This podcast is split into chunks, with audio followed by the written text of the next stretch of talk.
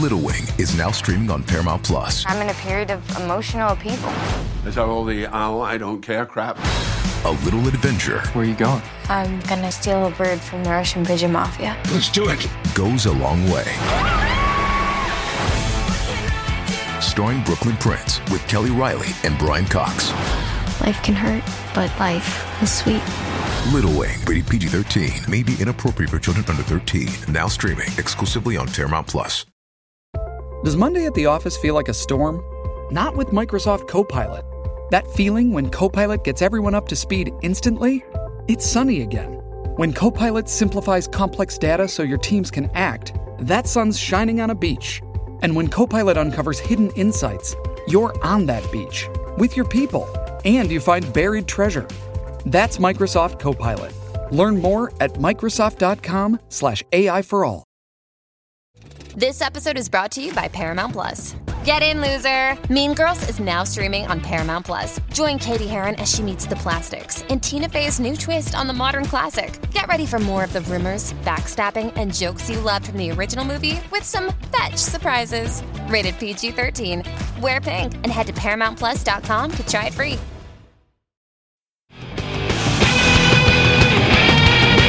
This is the Decibel with Chris Czynszak and Aaron Camaro. Here it is, the moment you've been waiting for since 2023. The Decibel Geek Podcast is back, and today we're letting you know what we think were the best albums of 2023. We're going to have a good time doing it. We just love to talk about rock music, and we love to talk about the new stuff, the old stuff, and everything in between. Today, it's all about 2023. My name is Aaron Camaro, joined as always by my good friend, a man who cannot put together a list like this without listening to at least 200 different albums before he decides on 10. It's Chris Czynszak. How's it going, man? That's not an exaggeration. I, I must have been close to 200 Wow. by the end of my reason. I had 113 that were like contenders. wow. And and then I kept cutting down and cutting down. That's tough, man. That is tough. That's a problem. It's not bad for a dead genre, right? well, you know, and everybody else's best of came out like a month ago. So Oh, yeah. we really are putting the time and effort into this thing. Well, Chris is anyway. Me, I go with my gut feeling. I just look at like, what did I listen to the most? What did I immediately go get and love? What did I get and not love so much? And just went from there and then went through and listened to some stuff that I thought maybe I missed that deserved to listen. But my list came together real quick. Oh no, I go through everyone else's, all the other podcast lists, and and and listen to theirs and see what what articles are out there, and obviously it's to try to you know see what I missed, and um, but also you know we're happy to poach other people's stuff, no problem. and leave it to Chris Czynszak to have a top 10 list of an entire year of bands that most of us probably haven't even heard of yet. Oh, that's not fair. I think I've got some well known stuff on here. yeah, no, I'm not making fun of it. I think that's awesome that we always are discovering new stuff all the time. And if anybody's going to take the time to really dig deep and find something, it's you. So that's a compliment. I think this year's list is a little more balanced than last. Last year it was like everything was new. Yeah. Like it was like was newer bands. And there's plenty of that on here, but there's there's some definite familiar names on my list, especially for for my taste. Hey, I've got some new bands too, even one or two that came out with their debut albums this year. So, yeah, it's always fair and balanced here at the Decibel Geek podcast. The classics, the current, and like I said, everything else in between, we've got it covered for you. So, before we get to all that long awaited festivities, well, let me tell you this. We got a review and we're going to read it right now on the show because when you guys take the time to leave us a review whether it's on apple podcasts or it's on podchaser.com or it's on what's the other one? Facebook recommendations. oh yeah facebook recommendations. How easy to forget because it's been like years since we've gotten one of those. You know what i don't even want to waste the space in my brain to try to remember it anymore i don't care about facebook recommendations no more I went back and lo- I always look, and I looked again today, and I was like, "When's the the latest one?" It was a review from Bill Elam, Right on. like last April. So we're coming up on a year since the last one. Come on, guys. Thanks, Bill. Facebook, you're on there every day. We see you liking and commenting on the stuff all over the Decibel Geek Podcast Facebook page and also in the Decibel Geek community. That's where all the conversations happening about rock and roll. And we see you commenting. So, you know what? You're on Facebook anyway. Leave us one of those recommendations. One last time, I'm going to ask for it. I'm done pining for something that's never going to happen. I'll take it over from here for you. I'll just be like, you know, you, you have time to bitch about politics and football. You can leave a fucking review, yeah, yeah, it's true. please. So when it comes down to hard times to get us a review, Chris is obviously digging deep. He's looking for Facebook recommendations and everywhere else he can find a review. And hot damn, he found us one today on Podbean. Yeah, who knew? Uh, you know, for an episode, episode 488, Nice. which was the best and worst of Pantera. What's this one? 560? 560. Wow, holy shit. Awesome. We're kicking ass. All right, then, well, let's just jump back in the past just a little while, back to the best and worst of Pantera episode. This one comes to us from Ronald Demert, and it goes a little something like this. That show from the Hollywood Palladium in 1992 was shot by myself. It was an amazing show. White Zombie opened and were great as well.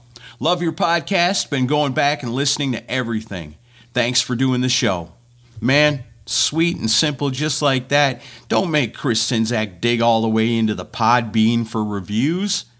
And Ron Deemert is a uh, devotee of Ralph and Ian on Rock and Metal Combat. I see him comment on their stuff all the time, and Ian always calls him Ron Dirtmint or something like that. he always, it's like he purposely screws the guy's name up. Um, but he comments on a lot of stuff, and he's always funny. And uh, that's awesome, though, that you shot that video. Because if, if that Hollywood Palladium '92 show by Pantera, that's that's a must see if you haven't watched it before. Yeah, badass. That's super cool, man. Right on. So, if you want to help Chris out, make it nice and easy on him. Leave us a review on Podchaser. Leave us a review on the Apple Podcasts. Hell, even a Facebook recommendation. If you really want him to work for it, leave us a Podbean review, just like that one. Did you know that we're we're actually some of our episodes for some weird reason are listed on IMDb, the Internet Movie Database, Wow, that's awesome. We're movie stars. But none of them have gotten a review either. Well, leave us a review on the Internet Movie Database. yeah, I don't know why. I was like, why is this on here? That's I don't know. I don't know what happened.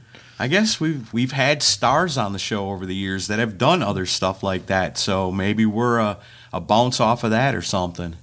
Well, Stevie Rachelle was in the Stoned Age. Maybe that's why. That's got to be it. That's got to be what it is. We give all the credit to Stevie Rachelle. Always.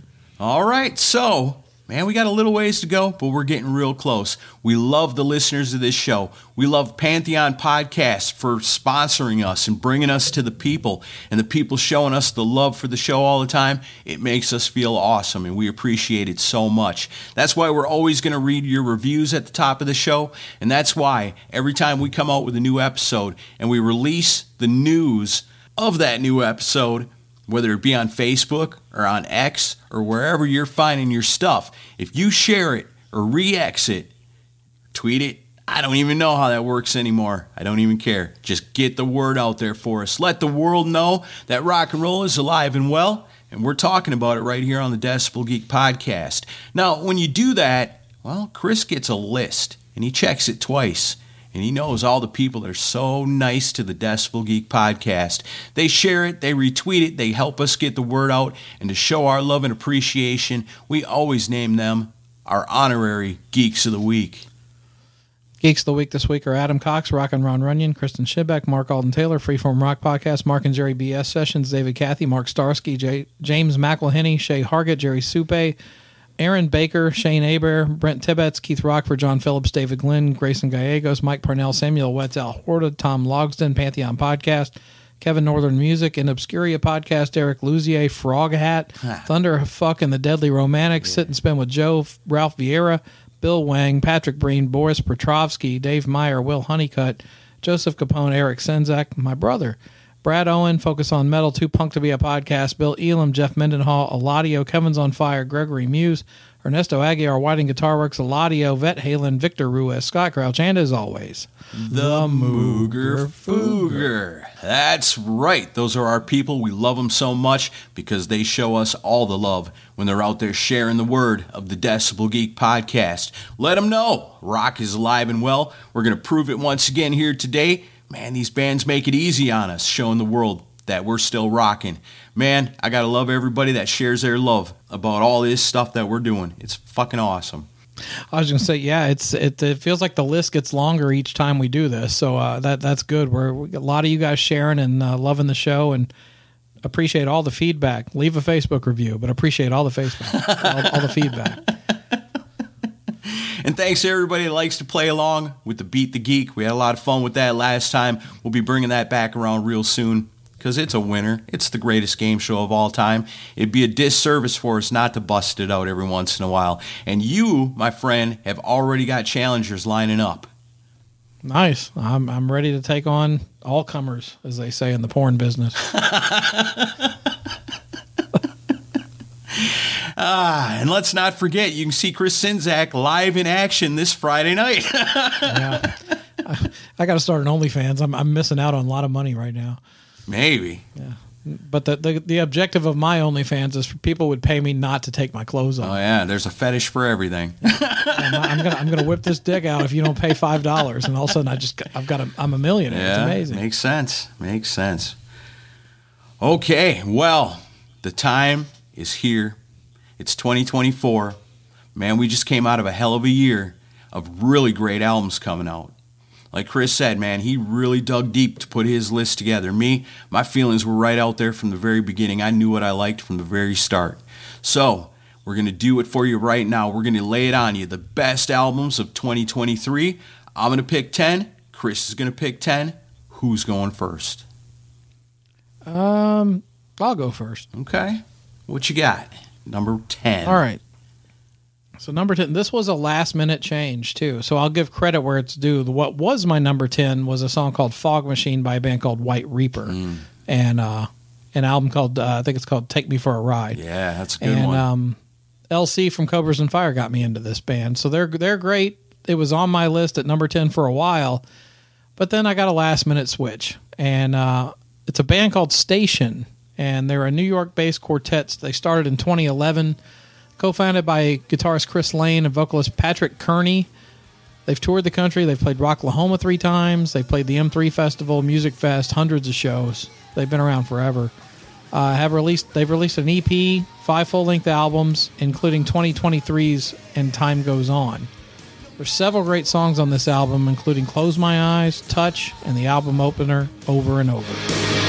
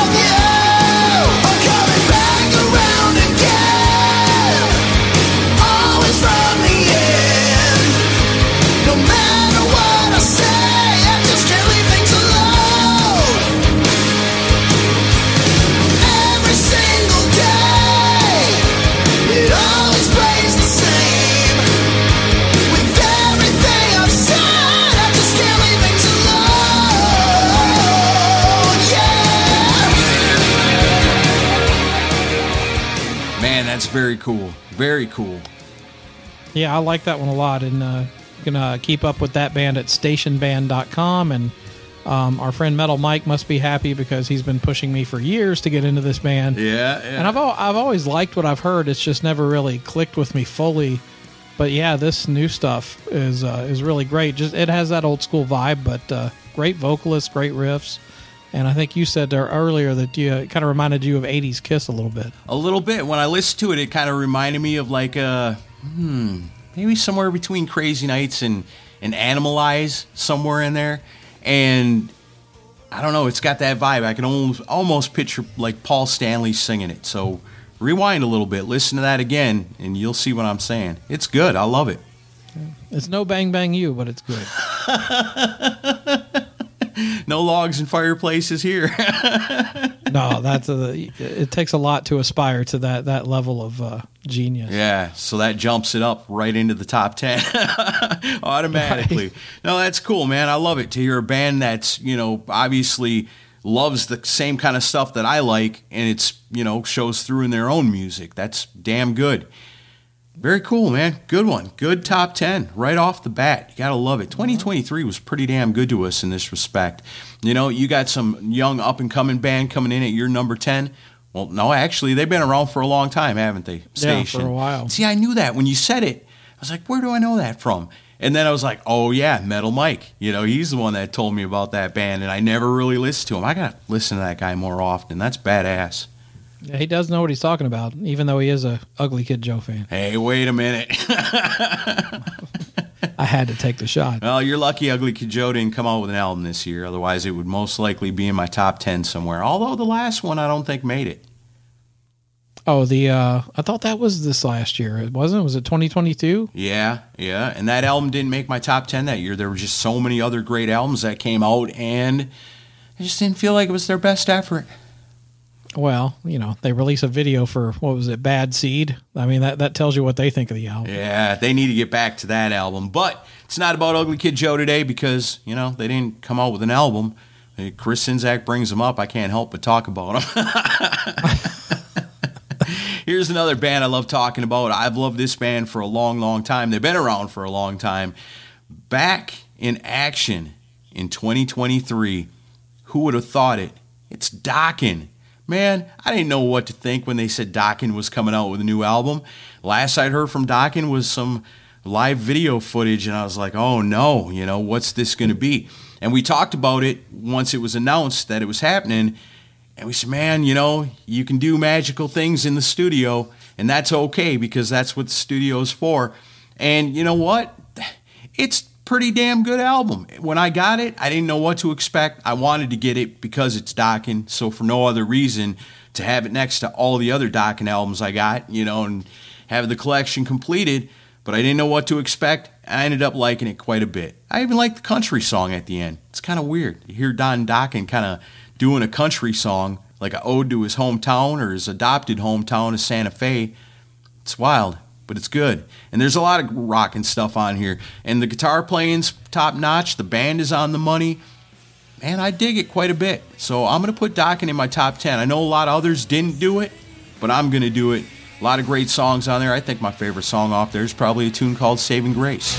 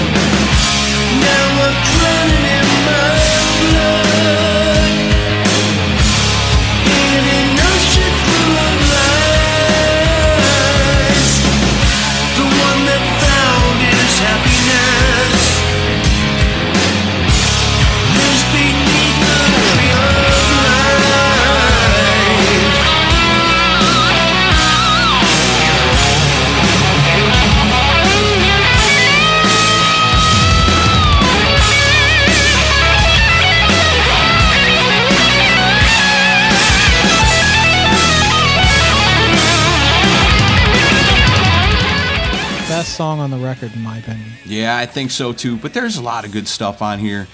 Some, you know, there is a little filler on here. You know, otherwise, I would think normally Dokken's coming out with something new and it's good. It's going to be higher on my list. Hey, out of the 200 plus albums that were out there that qualified for this, top 10 is still pretty damn good. I'm just a Dokken fan, and when they come out with something new, I'm going to want to like it. I'm definitely going to buy it. And I, this wasn't it wasn't a letdown. No. you know I thought it was pretty good. And Jon Levin, I know he's his own guy and everything, but he's got a way to give that its classic feel. I know you, you're not going to have George Lynch in it. You don't want nothing to do with it. But I think Jon Levin's a great guy to have in that spot to not so much pay tribute in the I'm covering this guy sense, but to play in a way that is reminiscent and pays respect to the the Dokken of the past, the classic stuff. I think his guitar tone is amazing on this album, Yeah. especially on that song. Um, and it almost has like a he almost has like a John Sykes type sound to it. It's like the guitars are just so big sounding on, on this record.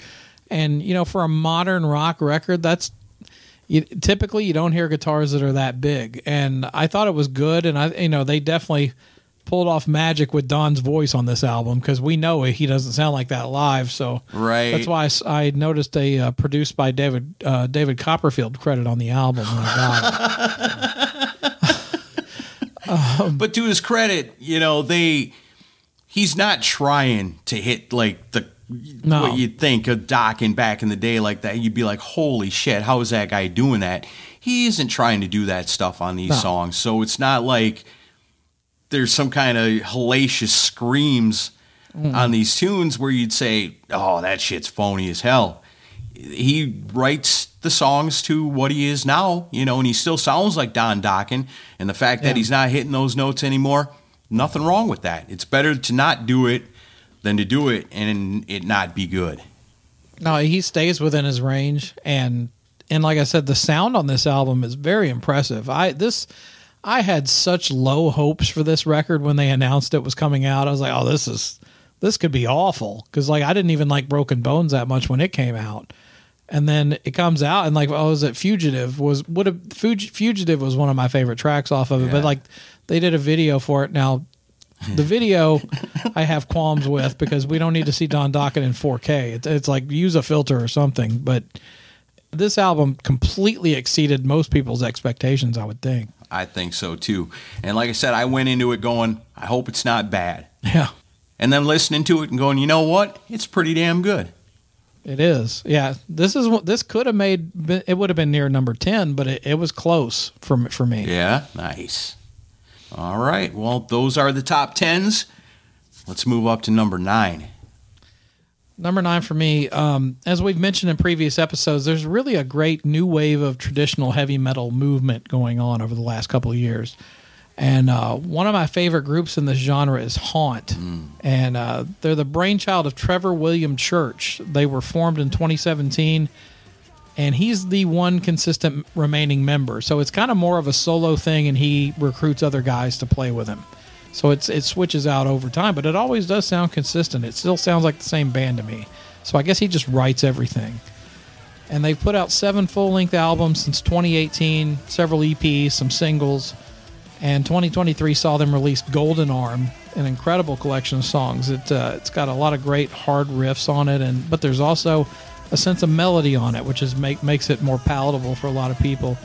Um, favorites on this one for me: uh, "Fight the Good Fight," the title track "Golden Arm," and this one, "Vacant Space."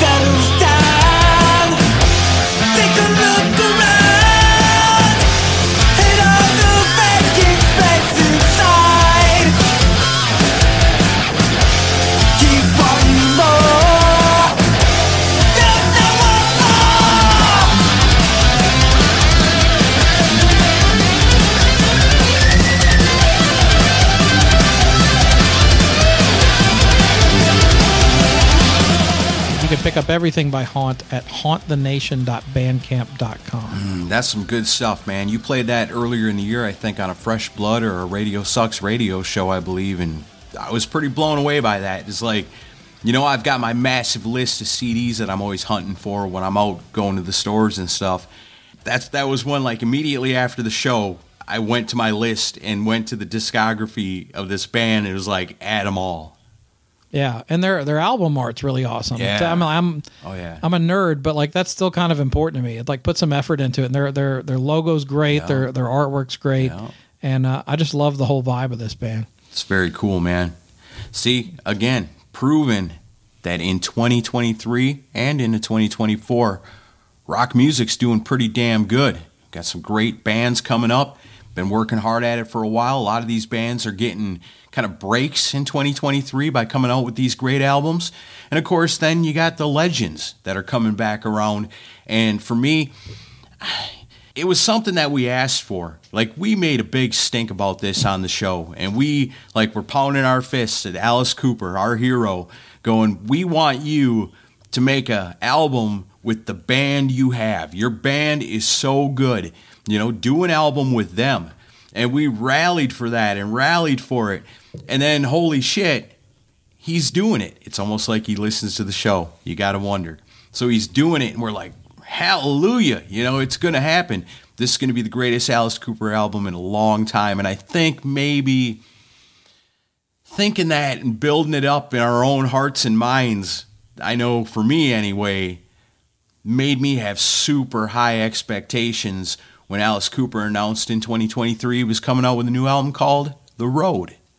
I was like, it's finally happening, what we've been asking for all along. Now, for me, I mean, it's the top 10 of a year, and Alice Cooper comes out with an album. I kind of feel obligated to put it in the top 10. But to be honest, there were some damn good songs on this album. I would call this a really exceptional EP. Yes, If you were to trim it down some, yeah. that's that's well stated. because it seems like a lot of throwaway songs on here, but there's some really good stuff too. Kind of a blend. When I got this, I listened to it for a while, and then, like I always do, I'll choose what songs I want to put on my iPod, and it was maybe five of them out of the whole album, and that's kind of a bummer because isn't this what we asked for? And it's nothing to knock on the band because the band is killer. Even on the songs that aren't so great, the band is still amazing. And so I wonder does it come down to the songs themselves or some of them songs just not that great? I don't know. What did you think about it? Much the same as you. I mean, it, it. I was super hyped for it, but I also, after listening to it and then seeing like with the guest appearances and shit like that, it was. It has Bob Ezrin meddling written all over Yeah, it. oh, where yeah. it was, I don't, I don't think Bob. I think Bob lo- was okay with the concept of it, but then he got too involved, and it's. He's done this with Deep Purple too, um, but and he certainly did it with Kiss. I mean, Kiss never had sub players until Bob Ezrin came on the scene.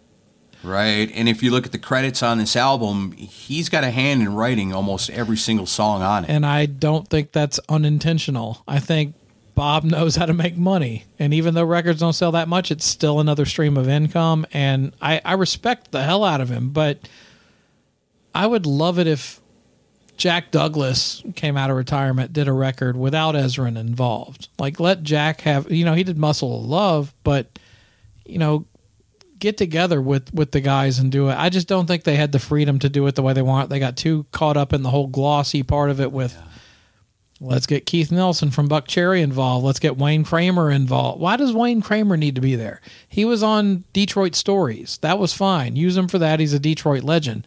But like why do you need him on and he's also the the co-writer on Rules of the Road, which is god awful. Yeah. Some of the songs on this album are crin- and I'm a huge Alice Cooper fan. He's like my number one artist right now. He's ahead of Kiss to me. But I, you got to be honest here. I mean, like Rules of the Road, terrible song. Big Boots is cheesy. Yeah. Musically, it's okay, but she, lyrically, it's awful. Yeah. Go Away is terrible. Yeah. Um, But then there's other, you know, I'm Alice. I think was good. It has a little bit of that a- '80s vibe to it. Yeah, I dug that. Welcome to the Show was good. Dead Don't Dance is cool with Yeah. Kane Roberts coming back. Yeah, that's cool. I like that. You know, and then um but like do you need a cover of Magic Bus? I mean like what who who needs to cover that song again? And I did like Road Rats Forever where they kind of reimagined Road Rats Right. from uh, Lace and Whiskey. And Dick Wagner gets a writing credit on that. He does, Yeah. yeah. He wrote that song. It's very cool. I like that part. So, you know, like I said, there's some really great songs on it. One of my favorites on there is a tune called The Big Goodbye. That's the my favorite. That's my favorite too.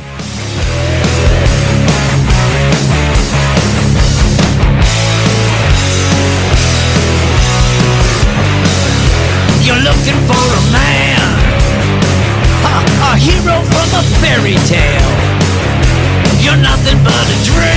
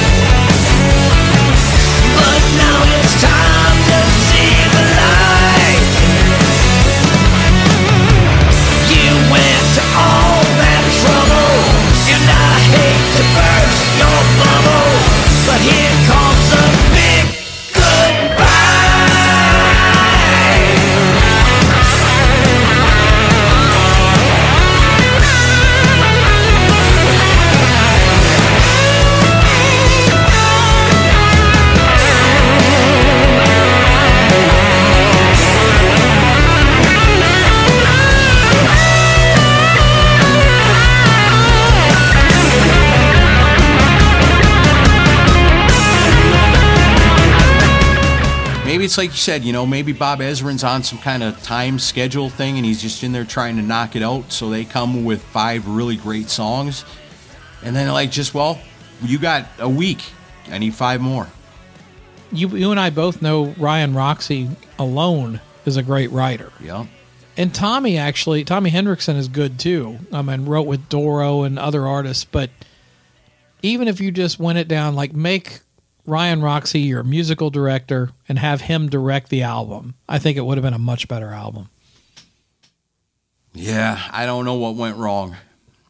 We got what we asked for, and that's what we got.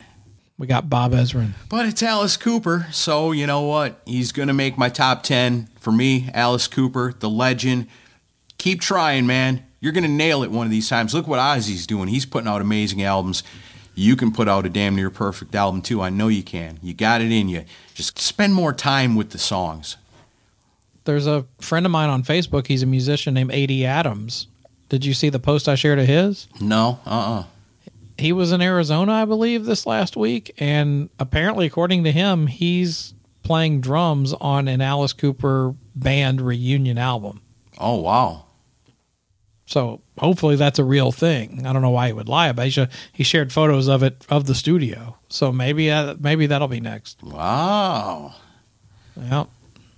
See, don't try to get too high hopes for this stuff. yeah, I know. I'm I'm scared to message him and be like, "Is it actually good?" But you know, we'll see. we'll see. It'll be interesting, that's for sure.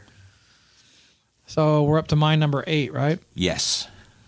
Okay, so this next one will be familiar to a lot of you listening. If you're a regular listener, I spun them not long ago on a Radio Sucks episode, and they've really stuck with me since then. Gun is a Scottish band that released their first album all the way back in 89, so they've been around a while. They had several albums and singles that reached the top 20 in the UK, and they even gained some notoriety in 1994 with a cover of Cameo's Word Up. Wow. So, so take that, Korn. I've gone back and listened to several of their older tunes, and they're great. But this single they released in 2023 is at constant rotation at my house. It's Gun with a great track called All Fired Up.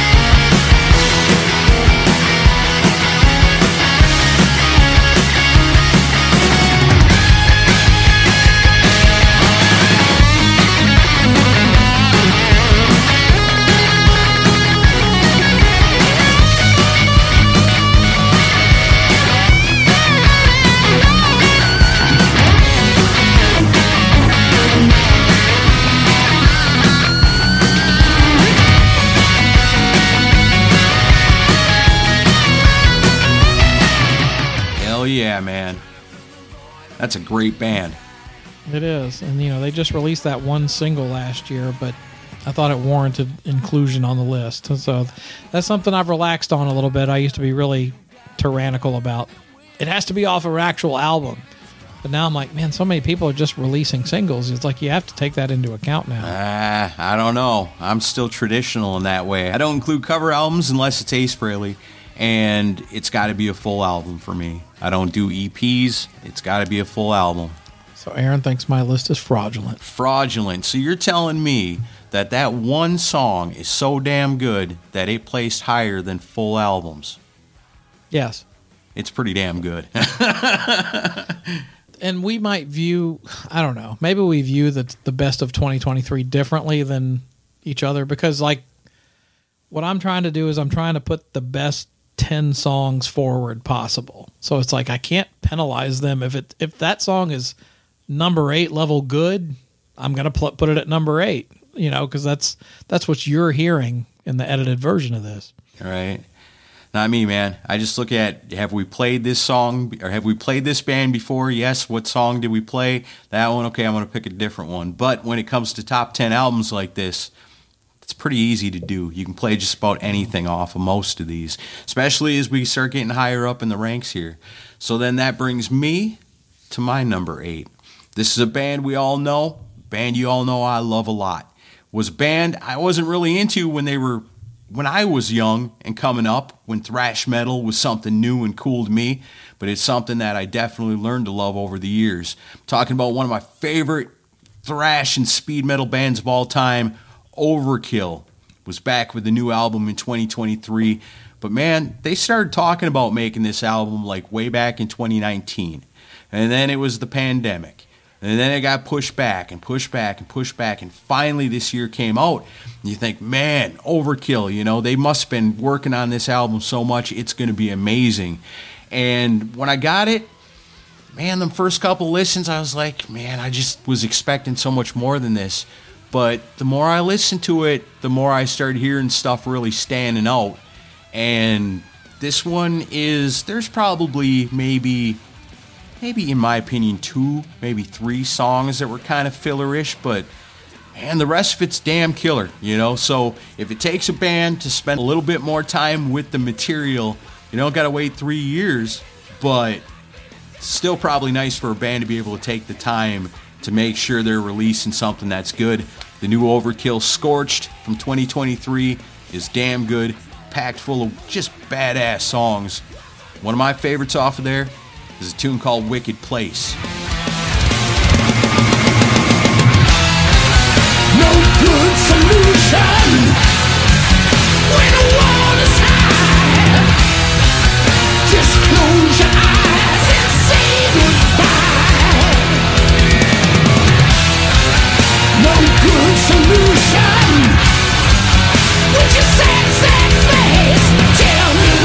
what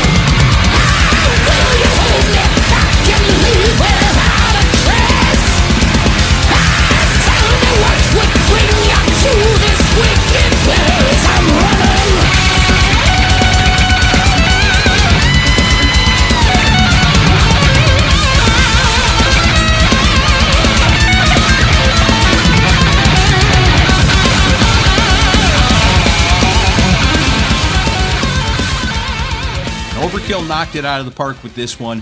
Again, it's been a little while, but I'm glad they finally came out with it. Now knowing Overkill, they're probably already working on a new album. Well, they, I didn't understand some of the grief they were getting over this record because I listened to it and I'm like, that sounds like an overkill record to me. I mean, they're they're kind of like the ACDC of thrash. You know, it's like you kind of know what you're going to get with an Overkill album. That's not a Yeah. knock. That's they're consistent. Right. They, that you know what you're. You, they're, it, I don't think I can remember. Did Overkill ever try to go nu metal or anything? I don't think they did. Fuck no. Yeah, so I was like, everything I've ever heard by them sounds like Overkill, and so does this one. Yeah. And you know what? You can only judge it in levels of overkill. And in levels of overkill, this one's pretty fucking awesome. Pretty damn good. I liked it a lot. I like the title track. Yeah, me too. If you love your stuff heavy, you can never go wrong with Overkill. These guys are consistent. Before they took the little break between 2019 and now, they were on a run, man, of putting out some of the best albums of their entire career, in my opinion. So, yeah, give the Overkill some love, and they'll love you right back with great albums like that one. Right on. Um, so my number seven. Uh, one of the biggest stories in rock to me this past year was the return of the Marvelous Three. Yeah. And uh, after our on assignment episode that we did on the Ready Sex Go album, it really kind of piqued my interest again in the band, and I was able to kind of deep dive into them again. And then of course it was so exciting when they announced they were going to reunite and put some. First, it was going to. I think it, the first announcement was the reunion shows in Atlanta, maybe, Right. and then they announced the the album that was coming out, and uh, it was just so cool to see all the excitement. I mean, people really lost their shit about this Yeah. when when it was announced, and um, it was also cool that they they put out like a full album, and I think a lot of people would have expected, oh, maybe it'll be a song or two, but no, they put out a full. I think it's eleven a song, an eleven song album called uh, Four, and uh, I heard some people say it sounded like a Butch Walker solo album, but I don't really agree. I th- I mean, it's got, obviously got his fingerprints on it because he was the main writer for Marvelous Three back in the day, so of course it's going to sound like him. But uh, I think it sounds like the logical continuation of their sound.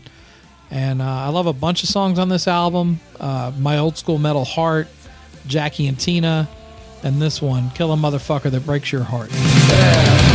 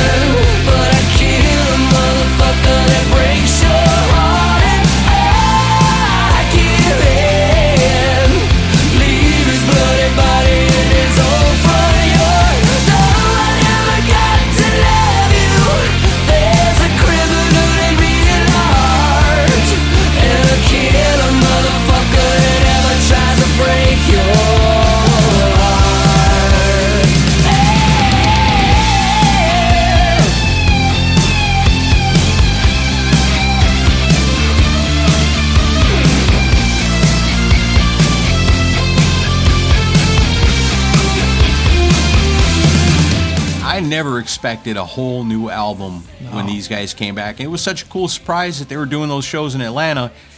I was hoping maybe for a tour, come a little bit closer. Can't I should have went. Yeah. I should have went to that, damn it. I wish I would have. The new album's great. I like it too. It's cool when you go back, like when I'm doing this, like one of the things I do is like I, I know right off the top some of the ones that are gonna be in my top ten for sure. And then after that, I go back and look at the Fresh Blood episodes that we'd done throughout the year. And it was a reminder of that. And then I saw it and I was thinking about it. And I looked at your list and it was like, oh, he took that one. Yeah, they did do the a handful of shows in Atlanta and Chicago, but the there hasn't been any word on anything f- in the future. But uh, I don't know. I'm still holding holding out for a Southgang reunion. I still want to see. right. That'd be cool, man. You and I'd go to it. Well, I mean, for Butch, this is the quickest way to shut people up that keep bugging you about it. Just do it, get it over with, and be done with it. Even the people that didn't know would think it was pretty cool. They'd just be like, wow, look what Butch Walker's doing now. He's crazy. He's got himself a glam rock band. And then the rest of us be like, "Holy shit, Southgang's back." Everybody else like that Butch Walker, he's so trendy. right. Still blows my mind that they're from Cartersville, Georgia, which was like right up the interstate from where I grew up. It's it's just just wild. nice, man. Who would have thought it? If nothing else, I'll take some more Marvelous 3 music. Oh yeah. I hope they come to Nashville. I'd love to see a show. Yeah, if it came here, I'd have to go. I'd be obligated to because I can't miss it. Okay, so that's seven, right? Yep. So that's up to my seven. And that is Seven Ravens. This is a band, like I said, one of the things I did was went back and took a roll through the Fresh Blood episodes from 2023 because we did like three or four of them, I think. And so it's sometimes hard to remember, you know, what was all picked. I'm looking at yours, I'm looking at mine. And I was like, oh, yeah, Seven Ravens, you know, and I got those CDs because the guys had, they listened to the show. And so they sent me the disc. And, you know, I said at the time, I don't, you know, sometimes worry about that because I don't want to hurt nobody's feelings if they send me something I don't like it. Hey, what'd you think? And then I got to lie, and I don't want to do that. But in this case, man, I was so happy with what I got. They didn't really need it, but it sure doesn't hurt to have Billy Sheehan playing on bass on a bunch of songs on this album. The cool thing about this band is the story behind it. It was two guys that were young rockers that grew up up in Seattle. They weren't grunge rockers, they were hard rockers. And they wrote songs together when they were young. And so then they grow up and they grow apart and they're li- living in different cities, but they're still doing it. So the one guy will write something on guitar and record it onto a cassette tape, send it to the other dude. He works it out, adds lyrics to it, adds vocals to it, sends it back, and this is how they're writing songs all these years. Well, then technology finally catches up with that in the form of the internet. And so now they're able to send each other stuff all the time. And these guys have been writing together for so long that they're writing these amazing songs and they're hard rockers, no doubt about it. And so the stuff is heavy and it's melodic and it's pretty kick ass. And if you're into that kind of stuff, I got to think you love the album that came out in 2023 called After the Storm by the band Seven Ravens. I could pick anything off here, but man, this song just cooks. It's called Deja Vu.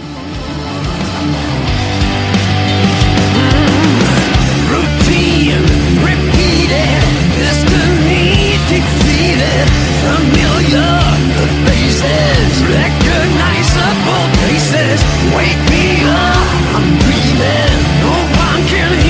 Screaming. I need life, hangover. Can't stop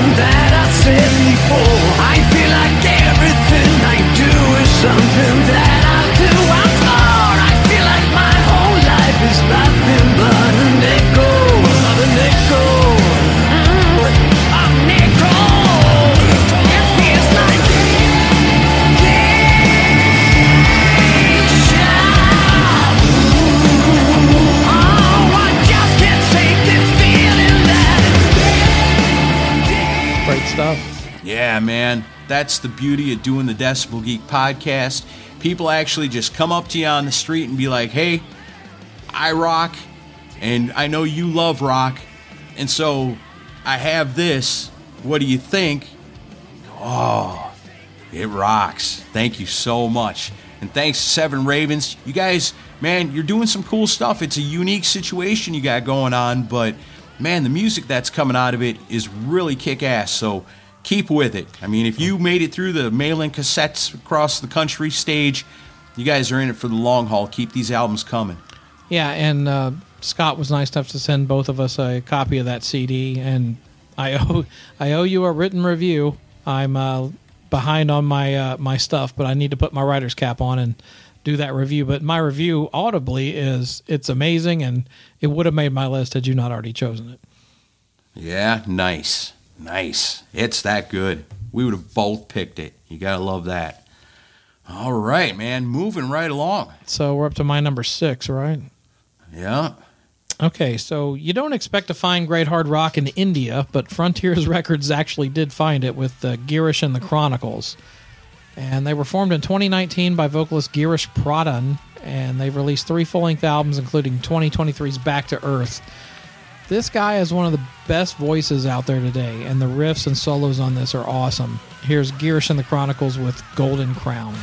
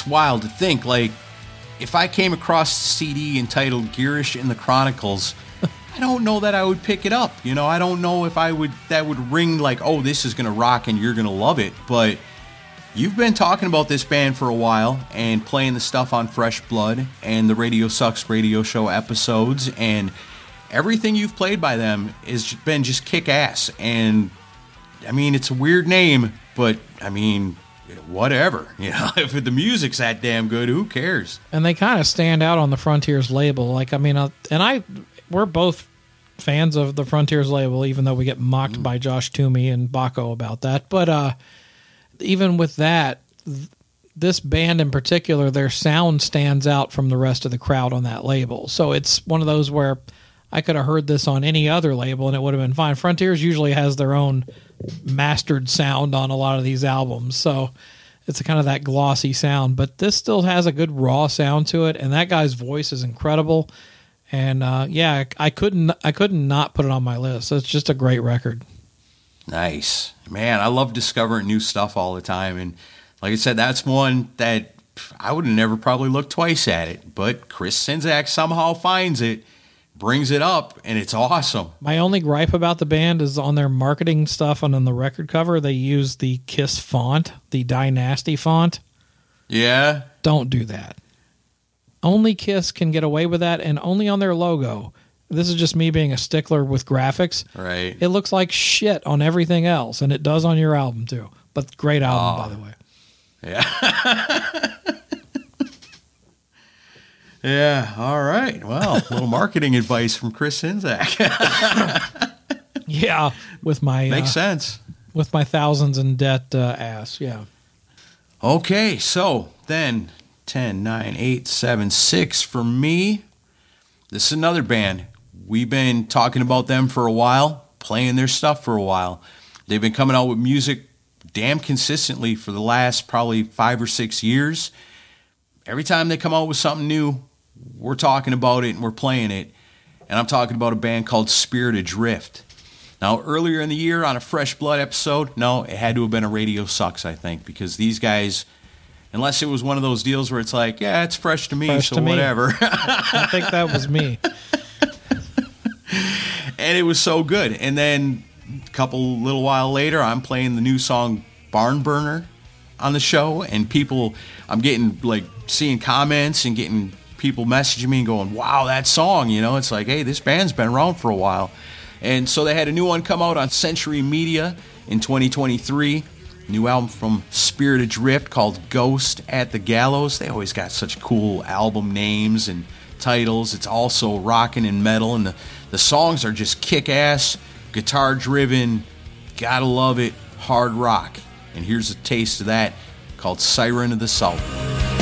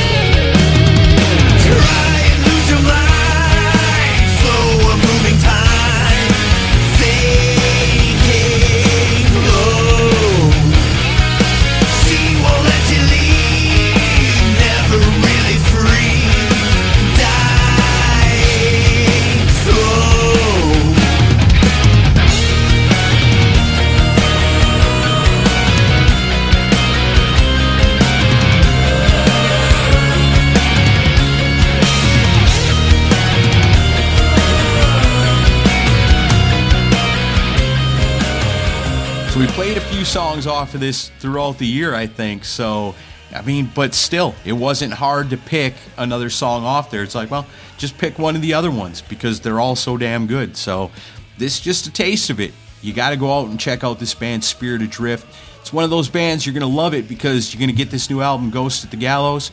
You're going to be blown away by it, and then you're going to look and see there's all kinds of other stuff. And these guys are like one of the most consistent bands out there. They haven't been around for all that long, but they've already got like five albums at least and a bunch of EPs. You know how they do it nowadays. Probably a bunch of singles too. Chris Czynszak loves that. And so all I can say is they're awesome. They deserve your love and your attention. 2023, man, got to keep it alive by supporting these up and comers. Spirit Adrift, man, they qualify for that. All right, so here we are, top five. But before we get to that, how about something a little bit different? How about the Czynszak segment? Oh, we're going to do that now. Okay. And we're calling it that. Just this once. Just this once. Album anniversaries. All of these were released in 2023. Um, all right. So, no, I just thought I w- it, it was funny. You know, I've got a best of 2023 Google spreadsheet, you know, filled out with things with color coded and everything and notes and wow. Wow. yeah, I, so I'm I'm a fucking nerd. And then like it, it's 113 lines, and then I was like, wow. You know, with some of the notes, some of the notes were similar on certain of the certain songs. So I was like, well, maybe I should make little subcategories. So like, we'll go over some of the subcategories that I had. Um, Okay. I just want to point out, out of 113, these were some of the what I just call old faves. These are older artists that, you know, are classic favorite artists that uh, released stuff this year. I just want to make note of it. Obviously, you've already played it. Alice Cooper, Road came out. Angel, Once Upon a Time, that one was pretty good.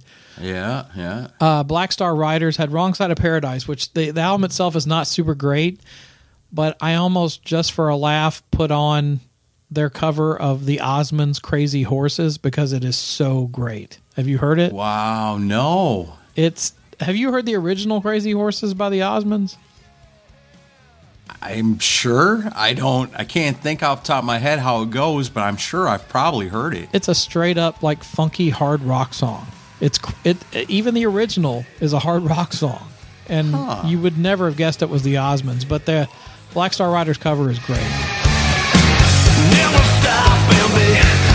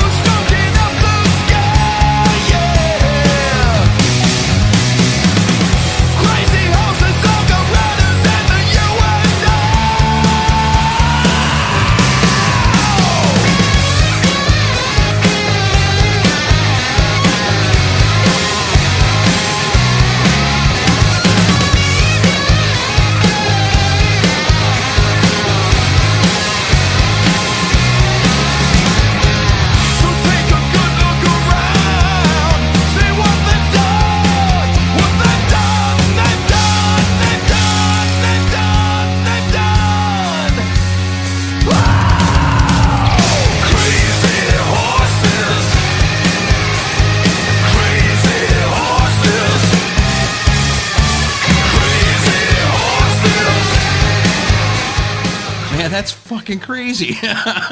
yeah, it's uh, it's wild, and uh, I think Donnie was playing the uh, key synthesizer part on the original. It, it's it's a cool song. Uh, other people that uh, you know, Dokken, of course, you've already played something off of that. Yeah, yeah. Um, Danko Jones with Electric Sounds, I really like that I like one a that lot. one. Yeah, that one was initially way high on mine too. It was teetering. There's a lot of these that teetered right at that top ten. But I mean, a song that says "Guess who's back? Me, motherfucker." I mean, that's just awesome. Um, Dope put out "Blood Money Part Zero. That's an actual good. That's a pretty good record if you like Dope's old stuff. Yeah. Um, Electric Boys put out a great song called "I've Got a Feeling," and I actually think I heard the music for it underneath one of the commercial breaks on the uh, NFL playoffs this last weekend. Oh, wow, nice! It was wild to hear it. I was like, "That that's the Electric Boys song." Um, that one ranked high for me. Making some of that Electric Boys money. Yeah, if you're a Glenn Hughes fan, um, Glenn Hughes and Robin George did like a duo album called Overcome. That's worth your time if you like Glenn Hughes. And that's old stuff, right? I think it's like I think it was recorded in the '80s. Um, Right on. I think we talked about that on a GeekWire yeah, this but year. it didn't get released till this past year. Um, Halestorm had uh, Back from the Dead, which I I thought was a good return to form for them. Um, I like. There's actually there's a song on here that I think most metal purists would probably hate, but I love the sense of humor behind it. It's called Wannabe, and the structure of the song is written like a typical female pop star song. The way it's written, the structure of it. Okay. But the, if you pay attention to the lyrics, Lzzy Hale is totally making fun of all of those because she's making fun of the trend of like Demi Lovato and some of these pop stars trying to dip their toe into the rock world. And it's sort of her way of saying, "Oh, I can do what you do. Listen to this." And it's a it's a good it's a good song from a sense of humor standpoint. So uh, I would check that out if I were you. I don't even know how Halestorm, how I missed that. I had no idea they came out with an album this year. The rest of the album's kind of forgettable. That one song stood out to me. Um, Heaven's Edge, uh, local legends from Philadelphia, kind of a, a hair metal band that never quite made it, released a song called What Could Have Been. Now, I don't know if this song was from back in the day, but it sure sounds like it could have been. They uh, The album's called Get It Right. Check that out if you want to. Uh, Metal Church released Congregation of Annihilation, the first uh, album with uh, Mark Lopez or Mark Lopes Yeah. singing for them in place of the late Mike Howe. Um, that that's a great album. I actually really enjoyed that. Um, Molly Hatchet released Firing Line, uh, Yeah. a new album, and the, the the title track's actually pretty good. I actually liked it. I think that's another one of those bands. You know what you're getting when you get a Molly Hatchet album. Yeah. Uh, a, a band from the 90s that a lot of people might have forgotten about that's still around and putting out good music. Uh, Nonpoint put out Heartless. That was a good one, Oh yeah, I remember them. even though I still have an issue with their name because your name is a simile of the word pointless. But uh, anyway, um, Overkill, Scorched, that was on this list here. Uh, Prong, State of Emergency. There's a song called Breaking Point that is awesome. Check that out. Nice. Sevendust released Truth Killer. Uh, Yeah, that one was that was a contender for me. good solid album but the song fence in particular i think it's the last song on the album absolutely sounds like the first Sevendust album which is what i love the most when they were completely raw and really fast like that first Sevendust album i think annihilates everything they've ever done but i could be wrong but fence song sounds just like that Yeah, I like that album. I thought it was really good. Smashing Pumpkins released Atum Act 1 and 2 and uh, most of it I didn't like, I'll be honest, but there's a song called Empires Oh yeah, that has this dark, almost early 80s Alice Cooper blackout era sound to it. I don't know how to even describe it, but it's just an evil sounding song. Billy Corgan's a big fan of that stuff too. I think he, well, I mean, did, they did a clever cover of Clones, but it, it's got Right. that that same kind of spirit to it. And like, I'm like, God, I want a whole album like this from Smashing Right. Pumpkins. Yep. I bought that whole three disc set with part one, two, and three in it. Man, there's a handful of songs on there. Probably out of all three discs, there might be five songs Yep. that are just outstanding, Yep. like unbelievably good, like some of the best Smashing Pumpkins I've ever heard. But then there's the whole rest of it. Yep. That's just, you know, what you get with Smashing Pumpkins nowadays where, you know, hey, gotta have the artsy stuff in there. People expect it, you know, but we're gonna throw you guys a few rockers too, don't you worry. Unfocused would be my description of these records. I mean, just hmm. there's just not a, a path that they go on. They're just all over the place. But that song Empires is one of the best things I've ever heard from Smashing Pumpkins. I love that song. And then the last one from the oldies was Winger with the Seven album, and um, you know this one was kind of polarizing for a lot of fans. It- there's no 17 or Headed for Heartbreak on here. It's much more proggy, and um, it's like prog metal, I guess you could say. There's not a lot of hooks on this, but and even with the the Desmond Child co-wrote um, "Proud Desperado," and even that doesn't have a hook on it, which is surprising. But uh, it all comes back around was my favorite song on that one. Yeah, I like that album. I thought it was I don't know. I never really proclaimed myself to be the hugest Winger fan. I came up in the era where it wasn't really cool to like them. And so, I mean, I knew the songs Madalaine and stuff like that, but just never kept up with them over the years. So much so that time we met Paul, mm-hmm. and somebody asked, well, "What's your favorite Winger song?" And I got to think of one, you know. It's like, "Oh, that Down Incognito is pretty cool." And they're like, "Oh, you don't play on that." yeah, Paul was out of the band by that point. Yeah, but you know what? I gave this one a chance, and I liked it, man. I like it better than what I remember old school Winger as. See, I like the hooks of the old school Winger. If they had had some some melody on it more, I like this album. Don't get me wrong; it almost made my list, but it just like ah, it's it's so proggy sounding. But uh, And I'll throw in Jetboy because Oh, yeah. they came out with that crate digging album, and it's uh, I mean, they almost made me break my rule of not including tribute albums or cover albums on the list of the top ten. I just feel like it's too prestigious for just a covers album, unless it's Ace Frehley.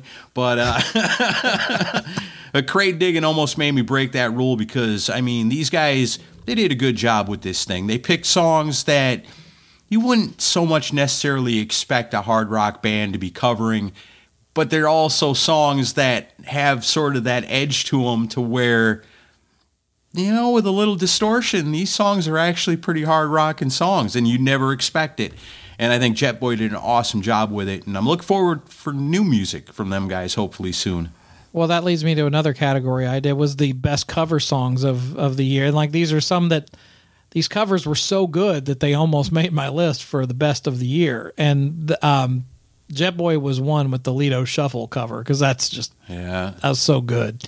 so good Black Star Riders, as I mentioned, with Crazy Horses. Also, Devil's Train did a awesome cover of Stevie Wonder's Superstition that you should check out. That's really great. oh wow i love that song Yeah. Um, then we'll get to the disappointments for uh, this past year. I guess Alice Cooper would have fit into this because it was these are albums that I was really excited about that just didn't deliver. Um, Alice Cooper, I guess, would be one. The uh, another one would be uh, the Dust Coda with Loco Paradise. Um, it's a sort of a disappointment. Um, I still like several songs on the record, but after that first record they put out, it just it, this one does not measure up. If I had to pick one song on it, would be "The Road to Hell." That one's pretty good.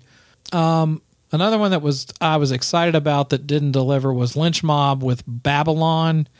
Just a t- not not a good album at all. Um, I have to give George a, a you know a slap on the wrist for this. It's it's not a good. This album does not represent Lip- Lynch Mob to me. Um, Caught Up, I guess, is the best song on it, but not a good record. Big disappointment. Also, the Struts. I was really into the Struts a few years ago. right yeah Kind of like the, the the new Queen. You know, they had to. Yeah, they were very poppy, but they also had a little bit of a rock edge to them. And live, I'll still say this: if you have a chance to see the Struts live, go see them because it's one of the best live shows you'll ever see. Like it's like the energy of early Kiss. It's it's that crazy. But um, they put out an album called Pretty Vicious, and uh, I Won't Run is the best song on it. But man, it's just it's way too far into the mainstream pop category. It's they're trying to get the hit, and no no disrespect to them, but I like them better when they rock, and they they don't on this record. So uh, another one, UDO, um, Udo with uh, Double Dealers Club uh, was the song I liked off of the album Touchdown. Why why Udo decided that a an American football theme was the right way to go, and he's touring behind this theme too. Um, I don't get, but this album was a big disappointment for me. when he comes out when they say give it up for udo does the band come out and like run through the paper banner and the you know they have cheerleaders and stuff up on stage If they're smart, yeah. big inflatable football helmets on each side. Well, side I mean, at this, I don't get why you did it in the first place, but if you've already done it, then you might as well just go all the way with it, you know? he's angling for that super bowl halftime performance next year Yeah. Yeah. You've had Rihanna, you've had Usher. Now get ready for Udo. udo that'd be so awesome And I was mostly disappointed because Peter Baltes was uh, involved with the writing for this, but it's just not a good record. It's not that great. No. And then uh, the biggest disappointment for me personally was the Tygers of Pan Tang new album called Bloodlines that came out this past year. Man, this band was on such a roll, with you know the last couple records, and I just loved them. But man, like I think one of their latest records was like number two on my list one year, and uh, Bloodlines is terrible. Wow. It's uh, it's just so cliche, generic. It just sounds like a band who's given up. It almost sounds like imagine Tygers of Pan Tang trying to do southern rock. It's just so weird. And the only song on it that really has any good sound on it is called "A New Heartbeat," and that was the lead single. And I was like, "Oh, awesome! Another good Tygers of Pan Tang album." Nope, the rest of the album sucks.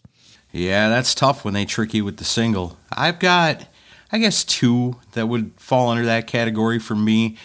Um, I was excited about that Andy Taylor. I even played that song, the title track off the new album, Man's a Wolf to Man, on a Radio Sucks radio show. And man, that song is so cool and so catchy, and it gets inside your, you think about it, you know, and it gets stuck with you.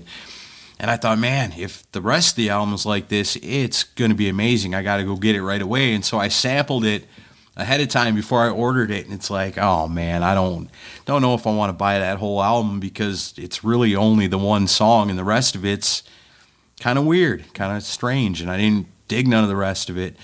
But man, that song, that first song is so good. They tricked me with the single. I'm glad I didn't buy it. And then when I did buy, which I'll always buy when this guy comes out with a new album because he's one of my favorite bass players, singers, just rockers of all time. But I wasn't a big fan of this latest album by Duff McKagan, which I'm always excited whenever Duff comes out with anything because even like he does a lot of, you almost call it folk rock almost, and some of it's still kind of cool. But this album, there was just too much of it. There were only two songs that even kind of rocked on here. Slash plays on one of them. I know he's got Jerry Cantrell playing on another song on the album, but I didn't really like that either. It was just, man, Duff, you got to mix it up a little more, you know? You can hit us with the folk rock, soft hearted stuff. That's fine because you're good at that too. But balance it out with some hard rockers for the rest of us, you know? And then we'll expand our minds with the rest. But you got to give us more rock. But other than that, there wasn't too much that I got and was like, I wasted my money on this. Yeah. So, you know, not too bad. Not too bad out of the all the albums that came out this year.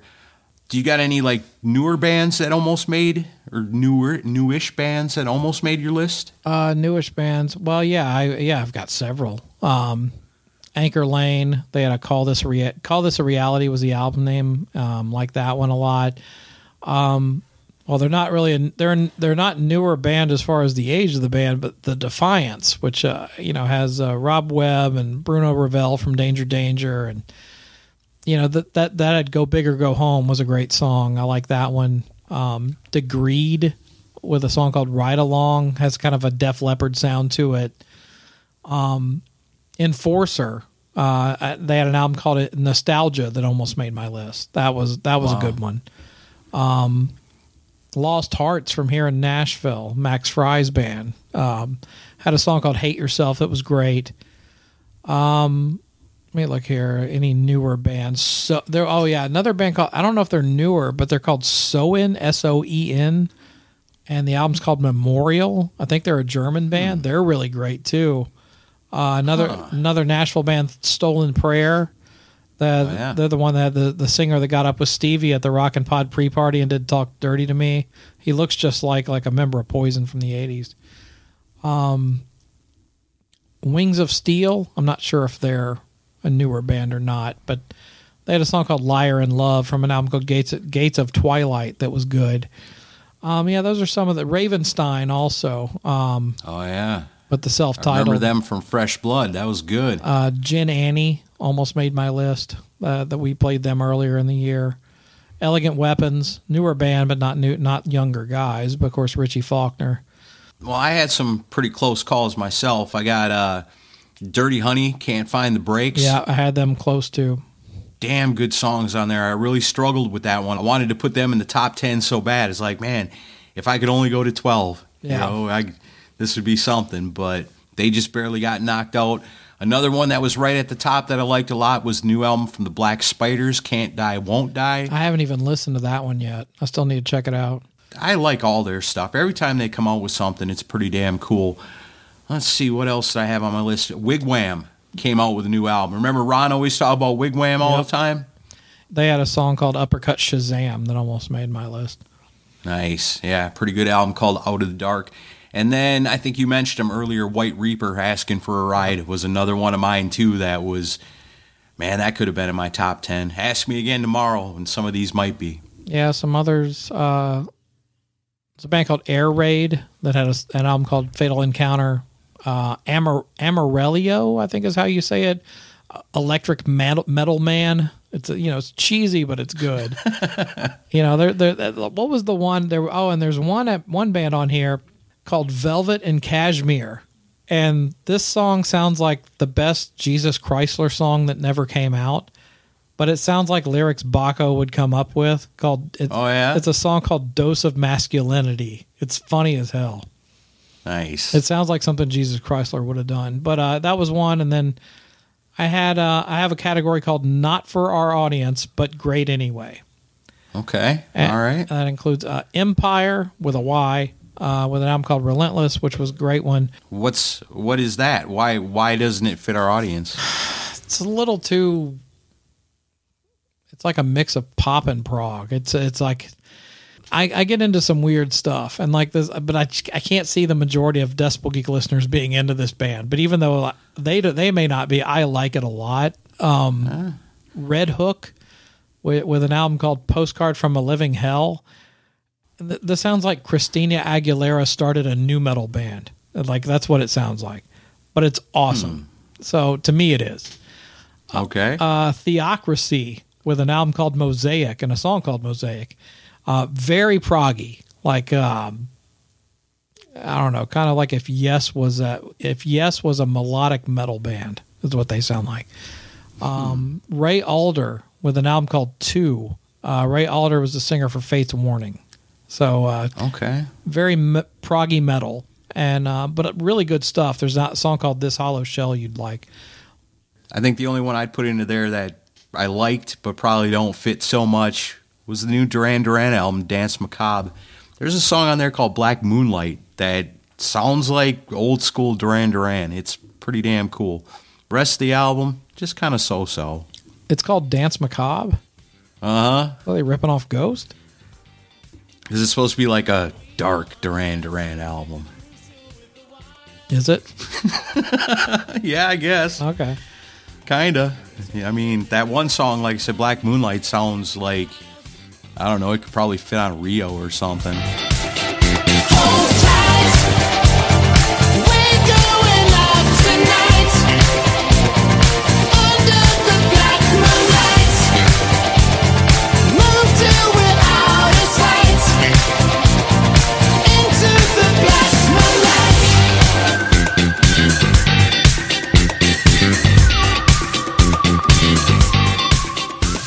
Of Rio. Uh-huh. Um, and then I had three uh, standout guitar solos uh, this year, and um, one was the Cruel Intentions with a single they put out called "White Line Denied." That's all about cocaine. Um, song's okay, it's not great, but the solo absolutely rips. Um, Mammoth WVH, where Wolfie does the song called "Take a Bow" off the Mammoth Two album, and he used Eddie's guitar and amps to record the solo and it sounds just like an Eddie Van Halen guitar solo. So Nice. I, I'll give him massive credit for that because you know it's in the genes. He knows how to play like his dad. So um, you know you don't need a whole album of that, but it's cool to hear him do it for a song. I'll take a whole album of that. I would too, but I don't. I don't blame him for not doing it. Um, and then the top solo of the year, even though I didn't like the album so much, um, I like riffs here. I like melodies there. But uh, Extreme with a song called Rise. Uh, Nuno absolutely kills it on the solo on that song. And that, that's the solo of the year for most people.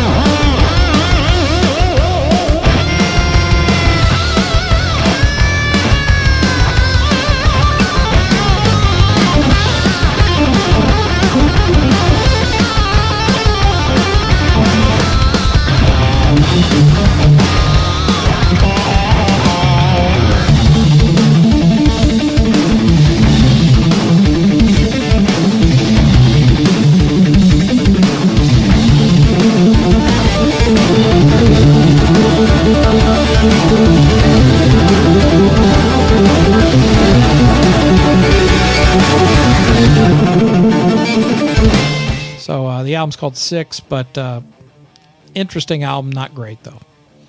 Yeah, that was one I kind of struggled with too because I wanted to like it, but then I got it, and it's like, eh, it's kind of like half an album. Yeah, It's another one that's a really great EP. Sounds like a lot of solo ideas from Gary and Nuno, and they threw them together. Yeah, I'd like to see these guys stick around for maybe one more and try to make it a little more cohesive. Yeah, but that solo alone on Rise, Jesus Christ, what a solo! Yeah, well, you can't take it away from Nuno, man. No, he, fucking he rules. He's as close as we have to a Guitar Hero right now. Uh, we got a lot of guitar heroes. He's one of them, one of the top. He's at sure. he's at the top. Okay, all right. Speaking of being at the top, we are top of the list, top five. Is that where we're at? Yep. All right. So where did we leave off? Who's you go first? It'll be in, yeah, it'll be my number five. Okay, here we are. It's, the stakes are high now. All right, I never expected to have a Rolling Stones album on my best of list, much less at number five. Uh, the Stones returned in 2023 with Hackney Diamonds, uh, which was a surprisingly good collection of songs. And uh, do you know what the meaning of Hackney Diamonds is? Hmm. I don't. I can't tell you. I can actually tell you because uh, Keith Richards was interviewed on Howard Stern show, and uh, it's a great interview if you haven't checked it out. But uh, he mentioned because of course Howard's like the rest of us. What the hell does that mean? Um, the original idea for the album title was going to be like smash and grab, like break in somewhere, steal, and run off. Yeah. So they wanted to call it Smash and Grab, but then like the record company didn't like that idea. So then there's a it's in the in a British area or in a, in a somewhere in England, you'll have people rob stores and stuff will get left behind as they rob store. They'll break into a store, steal what they can, and leave stuff laying around. And the stuff lying around is called Hackney Diamonds. So that's where the the phrase comes from. So that's for like the people to come after the break in and just pick for diamonds? Yeah, it's like stuff left over from when they do a smash and grab. It's stuff that's laying on the floor. They call it Hackney Diamonds, stuff left over that people could steal. Huh. Okay. All right. It features uh, tons of guest appearances on this. Paul McCartney, Lady Gaga, Elton John, Stevie Wonder, Bill Wyman comes back for a song. And it's, of course, most importantly, the last drum tracks from Charlie Watts on a couple of songs. And um, I usually get nervous about guest appearances on albums because usually it means, oh, the material's not strong enough. Let's call in the big guns and we'll get the credit for that. Um, but in this one, they, they don't really, you know, they don't really get in the way. Most of the guests work to serve the song, which and the songwriting on this is great. Uh, Mick Jagger still sounds awesome. The riffs from Keith Richards and Ron Wood are great. Some of my favorite songs on this one Live by the Sword, Bite My Head Off, and uh, Whole Wide World.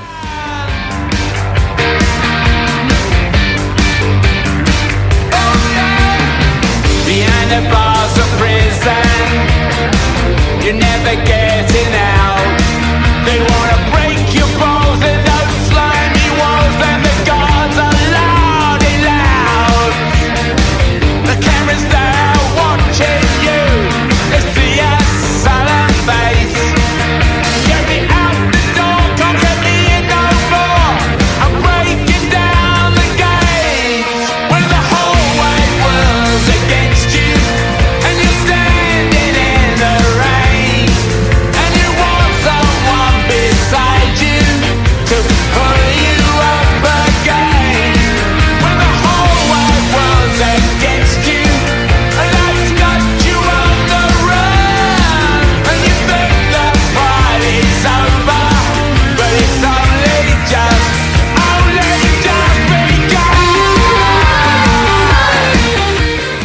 all your Rolling Stones info, including info on the tour uh, that is sponsored by AARP, not a joke, at rollingstones.com. That's not a joke. That's not a joke. They are they are the tour sponsor. Well, I guess that makes sense. That totally makes sense. I mean, that's their target audience. I mean, they're they're not playing Nashville. They're playing Chicago next summer. I'm considering going. Wow. Imagine that. 2023 was the year that not only did you get kind of a new Beatles song, but you also got a new album from the Rolling Stones. Well, and the Rolling Stones album's actually good. It's better than what I expected. You know, I don't know if I'm just not that big of a Rolling Stones fan, I mean, there's a lot of their stuff I really like. And I've done some deeper dives on some of their albums and listened to the, the backtracks more and found stuff in there that I liked a lot. But I just I wasn't that excited when it came out, but then everybody raved about it so much that I went and got it. And I listened to it, I thought, well, you know what? This is better than what I expected, but I just wasn't wasn't nothing I was really just blown away by. That's fair. It's one of those things because the Beatles, they were gone. That made that kind of a legendary thing. But when I was coming up, like the Rolling Stones were still around, you know, and they were doing weird stuff that I didn't like. And so in the era that I came up, like the Rolling Stones weren't very cool. So Yeah. listening to some of these songs sound more like some of their old school stuff was that was a pleasant surprise. I'll give it that. I could hear like r- reminiscing of Mick Taylor era Stones and also you know some of the disco-y stuff on certain things. Even if you're not a disco fan, it's like they really did give it a shot at you know putting out something that fit in with the rest of their catalog, which is what I appreciated about it. Not bad, old timers. Yeah. Okay, so then that brings me up to my number five album of the year. And this was a band that I discovered this year. They've been around for a minute, but I never knew about them before this year.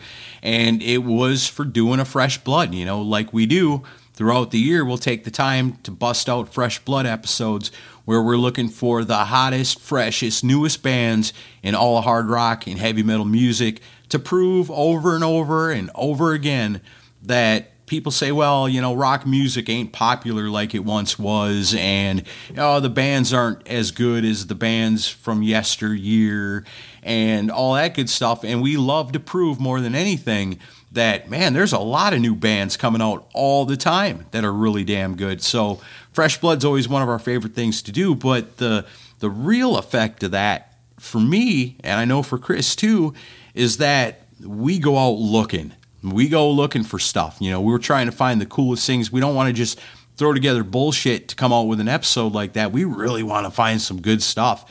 And sometimes we'll stumble onto things that, for me, for example, a perfect example is my number five pick.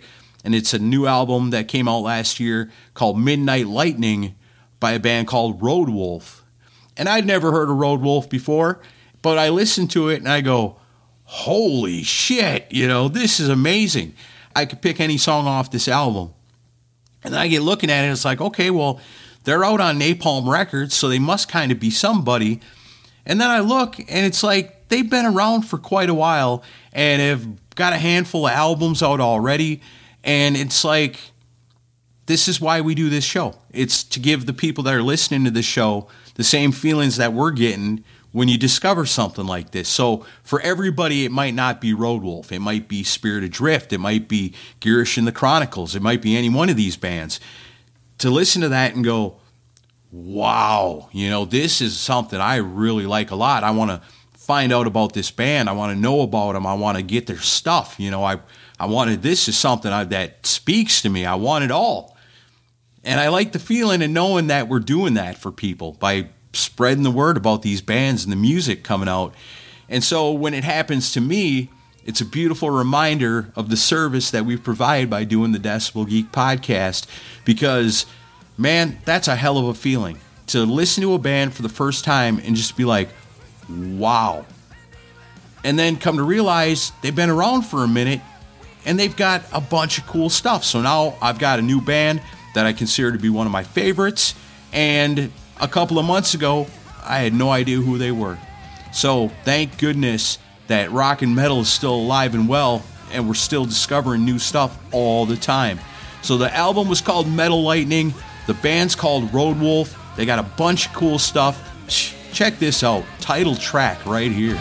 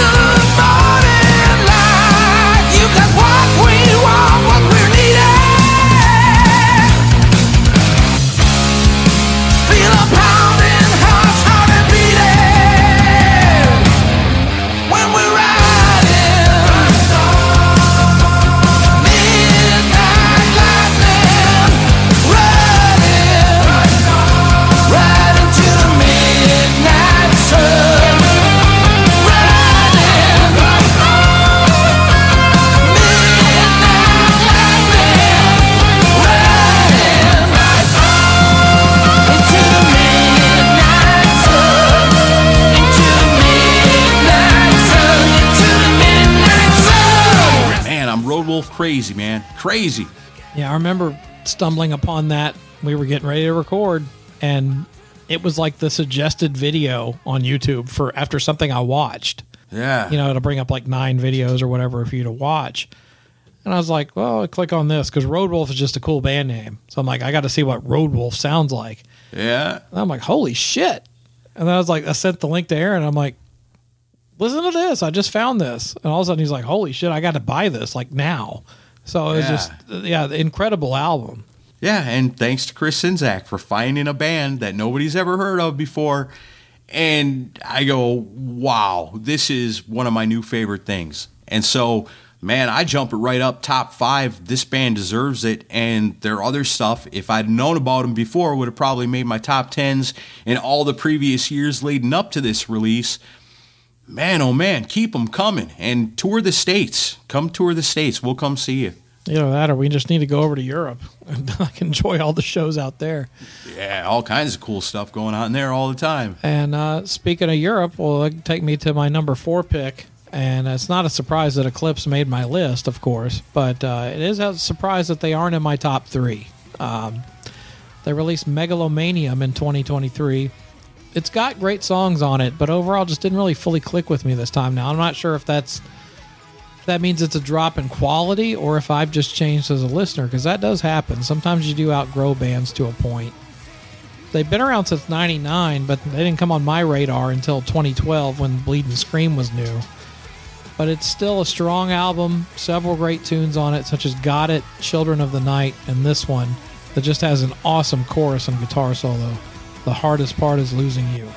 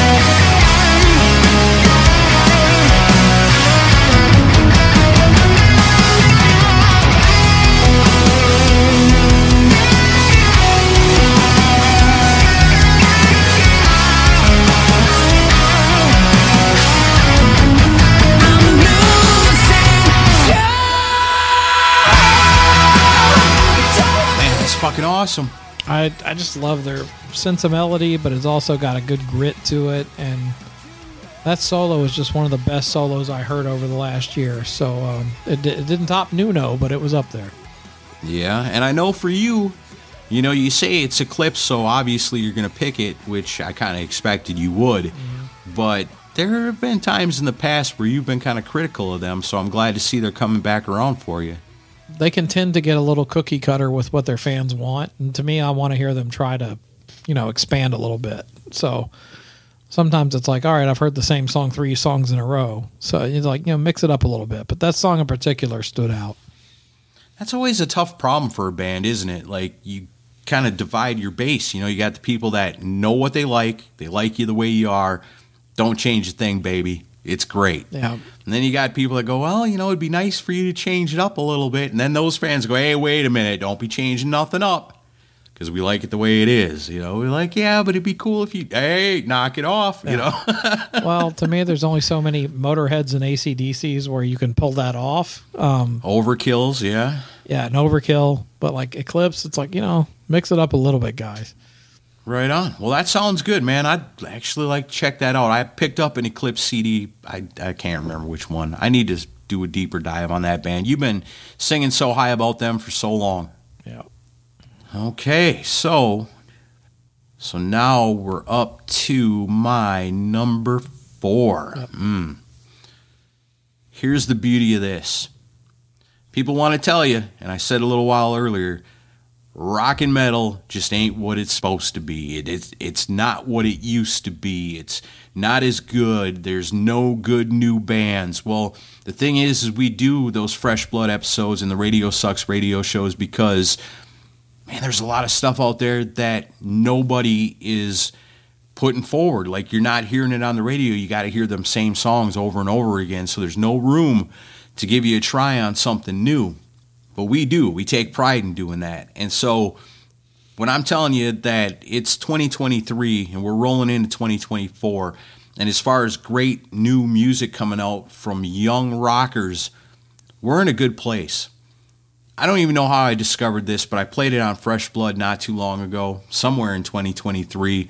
And I was blown away because it was this metal band, this hard rock band from a little bitty town in Michigan. And I was like, what is this? You know, so I look at it, I play it, I go, holy shit, you know, this is amazing. So I look them up and they're on the Bandcamp and it just said they're formed in the summer of 2021. Wanted is a band with the distinct goal of resurrecting tradition, loud melodic heavy metal that ruled the airwaves through the 80s. The band's main influences consist of Ratt, Dokken, and Van Halen. Wanted was put together in the very small town of Leonard, Michigan, a mile east of Oxford, Michigan, if you even know where that is. They're not guys our age. They're young dudes that have discovered this music and know that it doesn't matter what's popular now. Just like when we were kids and we listened to stuff that came out years before we were born and loved it, these guys are doing the same thing and they're being influenced by it. Good music, young people being influenced by good hard rock music. It's the future and it's looking good. With a band like Wanted, man, somebody's got to jump in. I mean, there's so many, we talked about so many labels today putting out all these new albums. Somebody's got to grab this band. They're too good to not be out there doing something and having to release their own stuff. They got two albums out. Chain Reaction came out probably, I guess, about a year ago. And then this year, they came out with an album called Late Attraction. And man, it was killer. I played a song off of there. I don't remember which one. Like I said, I could pretty much pick anything off of here. And if you're a fan of those bands, Ratt, Dokken, and Van Halen, all the stuff that we love, man, there's nothing not to love about this, and I love it a lot. I'm ordering it. I meant to order it last week, but I'm ordering it as soon as we're done here. I'm getting on the Bandcamp. I'm getting these two albums because this band is something I want to carry with me for a while. Here's a taste. It's the title track from that album, Late Attraction. This a band called Wanted.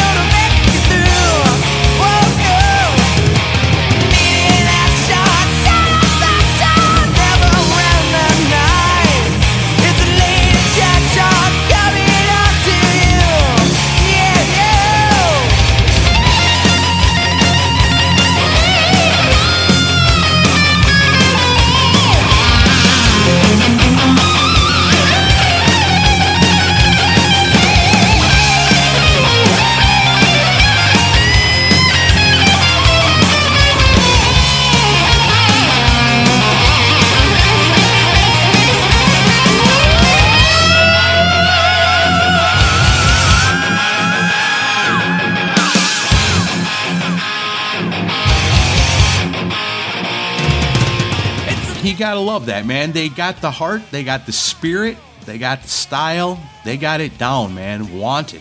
And I do remember it was Chris Fretwell that had posted about this band. and I didn't think nothing of it. But then I clicked on it because he knows his stuff, and was completely blown away. So you think we're turning you guys on to stuff all the time? Hey, that works both ways. You guys do the same for us. Got the 80s style artwork on the album cover too. It's great. I love that. I love it. I love it. And to think that these are all just young dudes, you know, that that makes me love it even more.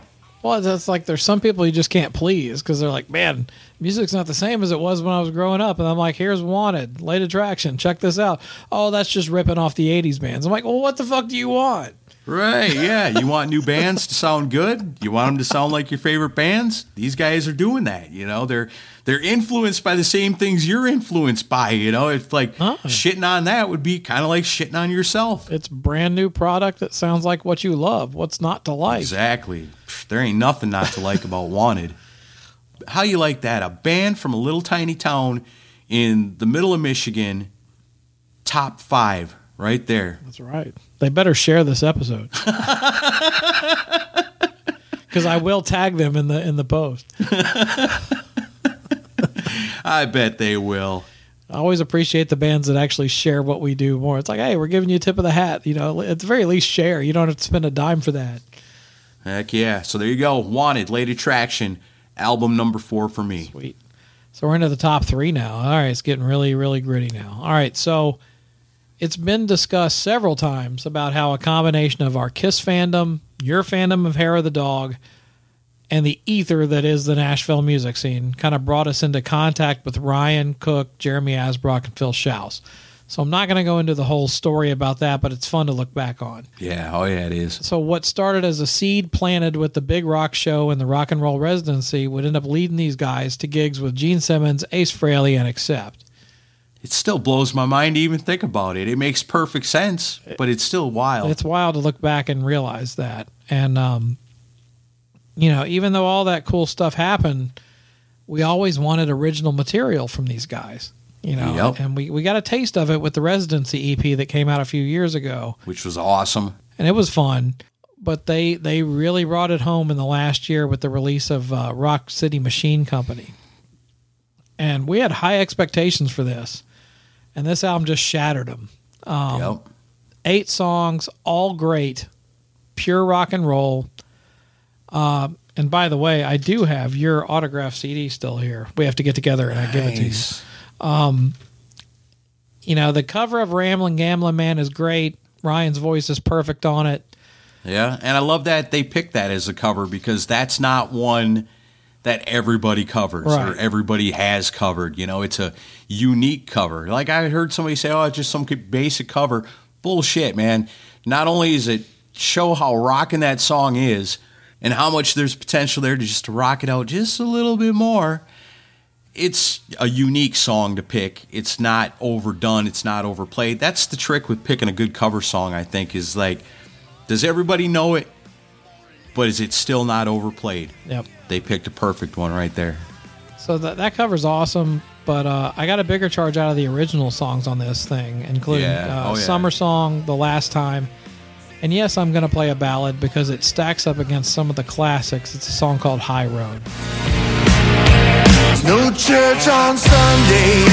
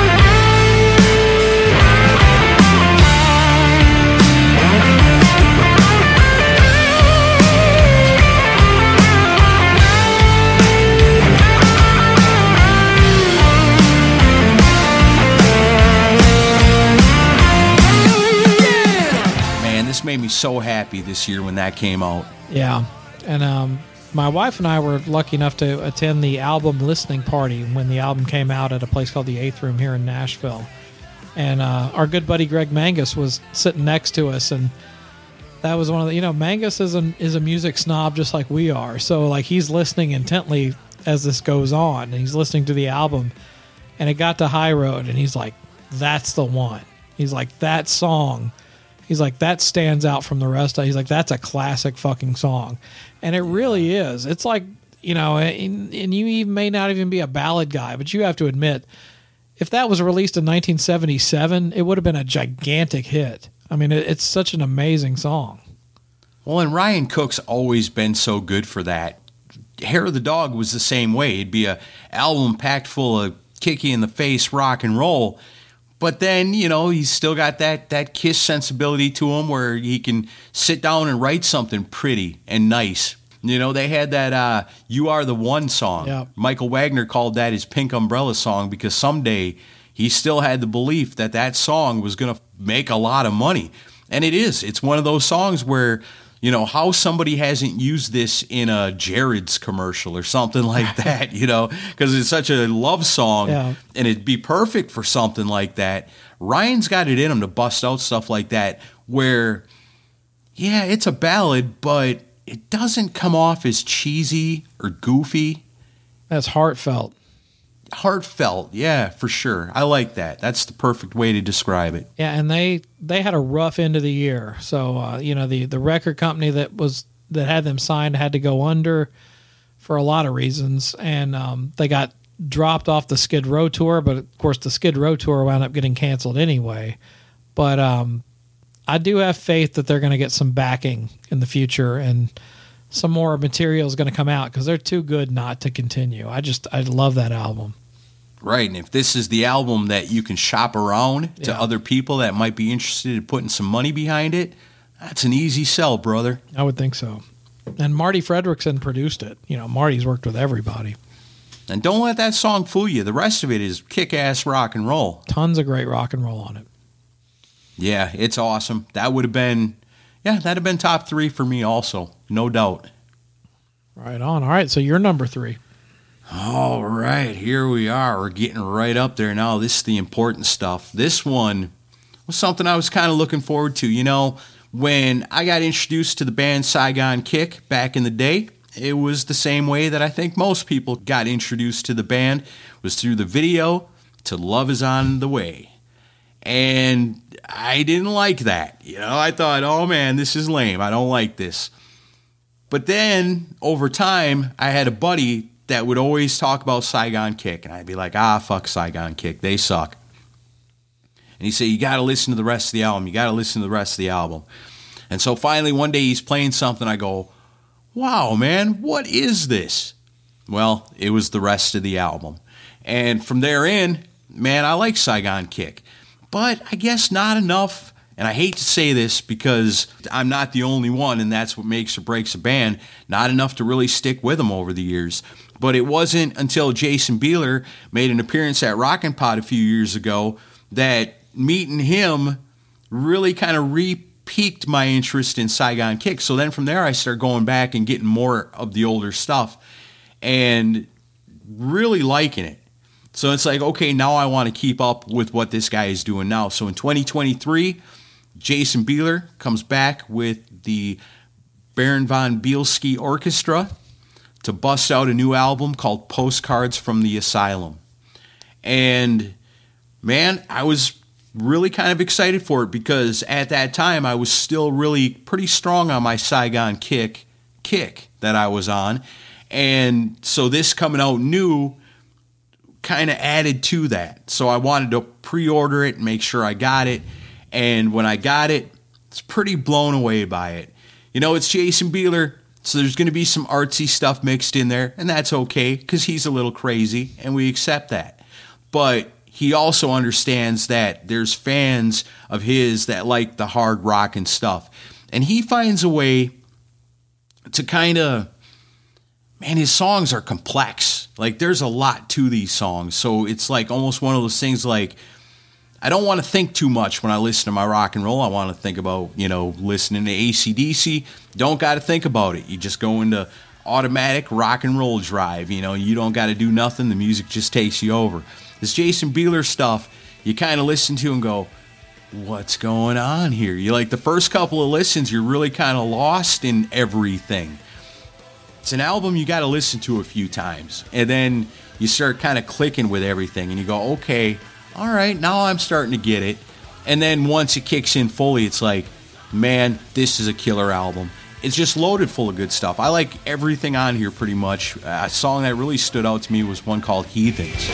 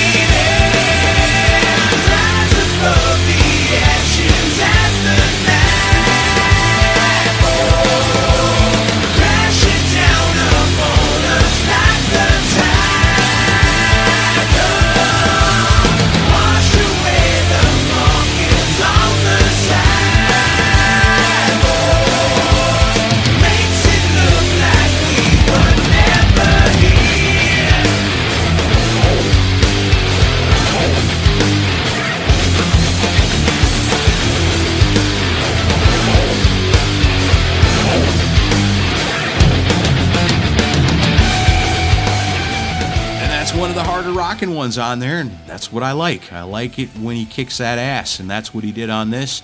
Like I said, a little bit of something for everybody on here, from the old school Saigon Kick fans to people that are just looking for something new and unique and different. You're going to find it here. Postcards from the Asylum, my number three album of 2023. And this is a momentous occasion because Aaron Camaro likes something that has horns on it. It ain't all horny, only partially. There's no sexual harassment going on right now. That's right. I don't feel sexually harassed. but I it's it's so odd, but Bieler makes it work. And like I, I know. I've never seen somebody that just takes the whole throw everything in the kitchen sink into the process, you know, method, but he, he always makes it work. It's weird. it's like you you get almost two different experiences when you're listening to it. It's like you get to put on the headphones, listen to it experience where it kind of blows your mind a little bit, but then you also got the you know pop it in the car while you're driving around and just kind of rock out to it kind of experience too. So it's two different things in one, and like you said, it's it's crazy, but it works. Like even for a guy just looking to listen to some good rock music. It works in both ways. And I I, I will not uh, confirm nor deny that uh, when he was at Rockin' Pod in 2019 and somebody somebody had told him that his lunch was being delivered soon, he actually kind of hummed to himself, "Lunch is on the way." Oh man, see that? Isn't that a commercial? Has anybody done that yet? I don't know, but Bieler did that. Yeah, He is one of the funniest people in the music industry. Like if you follow, you don't follow him on Facebook, you're missing out. Oh, for sure. Because he's hilarious. I like when he opens it up for the "Ask Me Anything." Every once in a while, I'll catch it and try to think of some weird ass thing to ask him. Yeah, you always have to be clever around Bieler. Uh huh. And he is Satan, according to Matt Kramer. If you haven't heard that, listen to our GeekWire episode. Um. All right, so we got two picks left each. Yeah. So Here we are. I'm going to close out my picks with a couple of no frills bands that kind of stand out from the crowd. First up is Fortune Child from Jacksonville, Florida. And they kind of show off a 70s era influence, but they don't straight copy any of the bands. There's a real authenticity to their sound, and they're not afraid to do kind of extended jam sessions during their songs, which is normally not my thing. But with this band, for some reason, I'm I'm always all in on it. Uh, Christian Powers vocals, fit the music perfectly. The singles they've released so far since 2022 have all been home runs. They don't release albums; they just release singles. So here we go again with a single. Um, my uh, my pick was a song that's gotten a, a ton of play in my house and in my car, and just has a great vibe to it. Even the rest of my family actually likes this song. This is a song called Push Pull.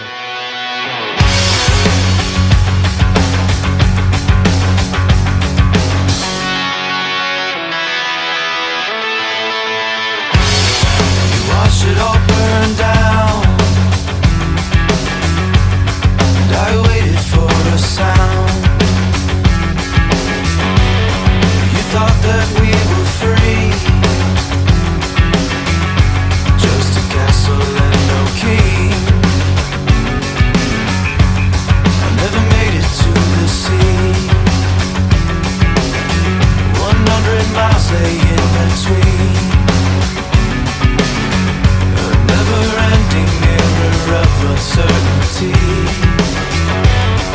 You took it off me.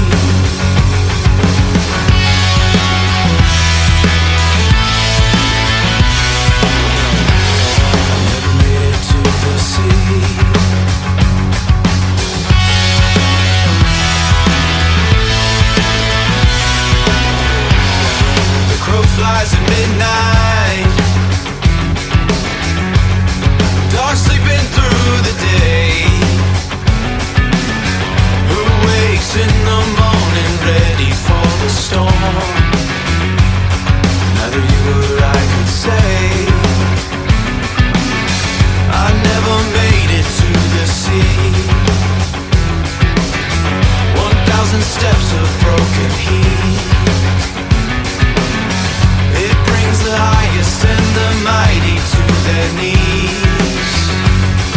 You took it off me.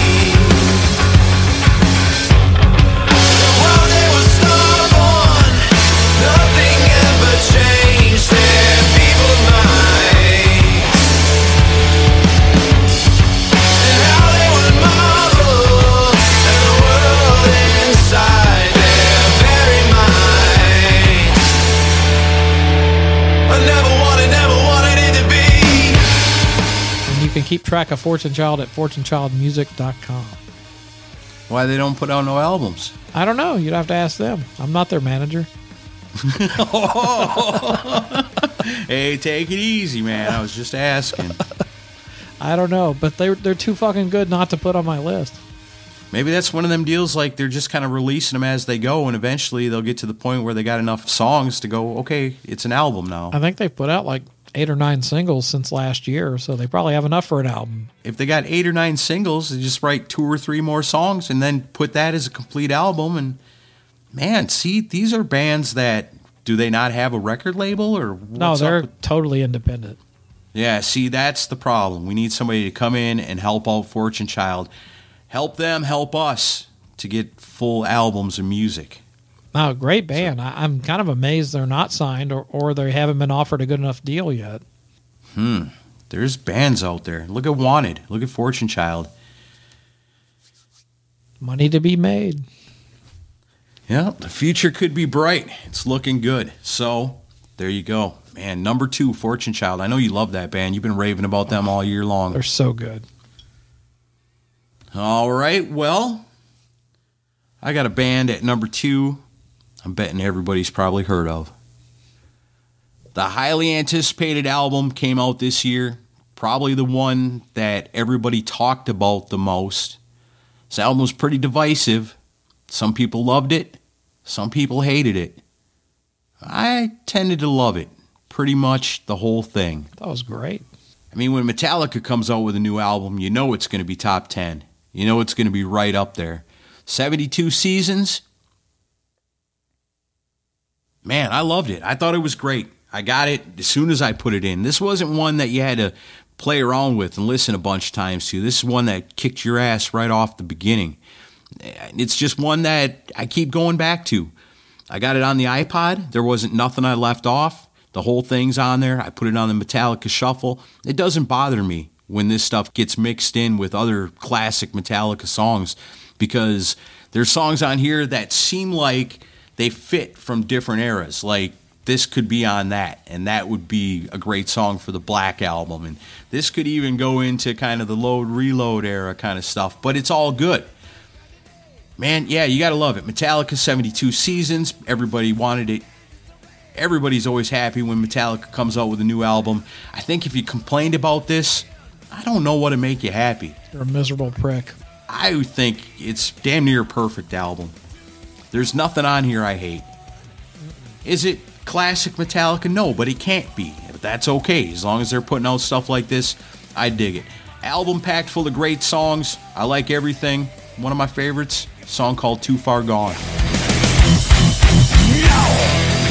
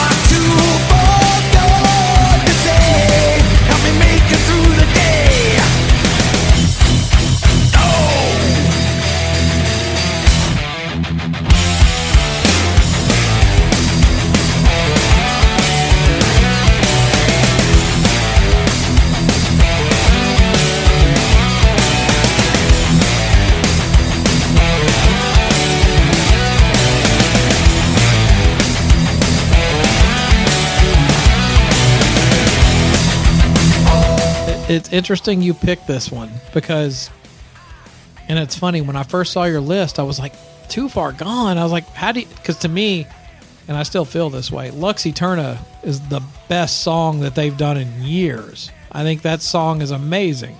I just figured everybody's heard that No, a million times by now. But you're right. But because I went back and listened to this record again recently, I, I listened to it several times through the year because I liked it a lot. But I went back recently because I knew you were picking it. And this song is kind of the sleeper song on the record because it's got like elements of their whole history on it. Like there's little, Yeah. there's certain riffs on it that almost fit into the Kill 'Em All Ride the Lightning era, and then there's stuff on here that yeah. sounds like Load and Reload, and it's like the song alone is like a Metallica jukebox almost. It's, it's interesting.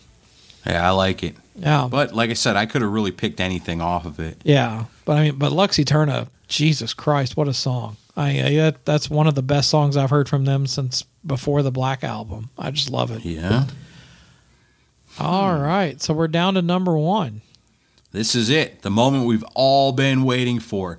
The Decibel Geek albums of the year. We each get to pick one. We can both say, hey, ours was the number one album of the year. And you can say, no, mine was. And we can argue about it. But at the end of the day, we are co hosts on this thing with equal say. So we each get our own list. So at number one, the top two albums of 2023. I mean, that's what makes the show fun is we have different tastes and stuff. So it's like you know, you, my number one may not have even made your list, and vice versa. So that's that's the fun of it, you know, and that's always the fun of like what we did in middle school when we argued with our friends over Motley Crue versus Guns N' Roses. So Yeah. It's it's not a big deal, but uh, and it's more fun when you guys interact with us on social media, on Facebook, on Twitter, and on Instagram. Tell us what where we got it wrong. What albums did we forget? What's better? Yeah. You know, who had the better What's you- list? What's your number one album of 2023? yeah, give us your top ten because I'd love reading everyone's list. It's always fun. Yeah, I like that. I like that too. So, um, Canada is going to top my best of 2023 list. Who would have expected that? Nice. Uh, with a band that's got two members. How you like that, eh? Yeah, I know. Two members, a band called Crown Lands with vocalist Okay. slash drummer Cody Bowles and guitarist, bassist slash keyboardist Kevin Comeau. And they've got a real unique chemistry musically. Cody Bowles' vocals are insane. The the clarity and power of this guy's upper register. This is really, really rare. And, you know, like I said, I had 113 songs in the running for this thing. No one sounded as good vocally as this guy. This guy is insanely good. They've gotten a ton of comparison to Rush, and as you'll hear, for obvious reasons, they sound just like Rush from the back in the day. And there's no doubt that there's a massive influence there. But while the influence is obvious, the songs are still there. And a lot of them are really catchy. Their sound, their look, even their album art is all done well. They recently got a really good shot at exposure. They opened for Kiss on their uh, Canadian run for the end of the road tour, which is that still going on? I'm not sure. I think it's over. Um, their 2023 album Fearless, yes, my number one is a full album, Aaron, so you can Nice. you can relax. Um, All right. It's incredible from start to finish. Not one bad song on this whole album. Every uh, every song is great. And uh, picking a favorite was really difficult, but I think folks are going to enjoy this. Here's my top song from my top album from 2023. It's Crown Lands with Dreamer of the Dawn.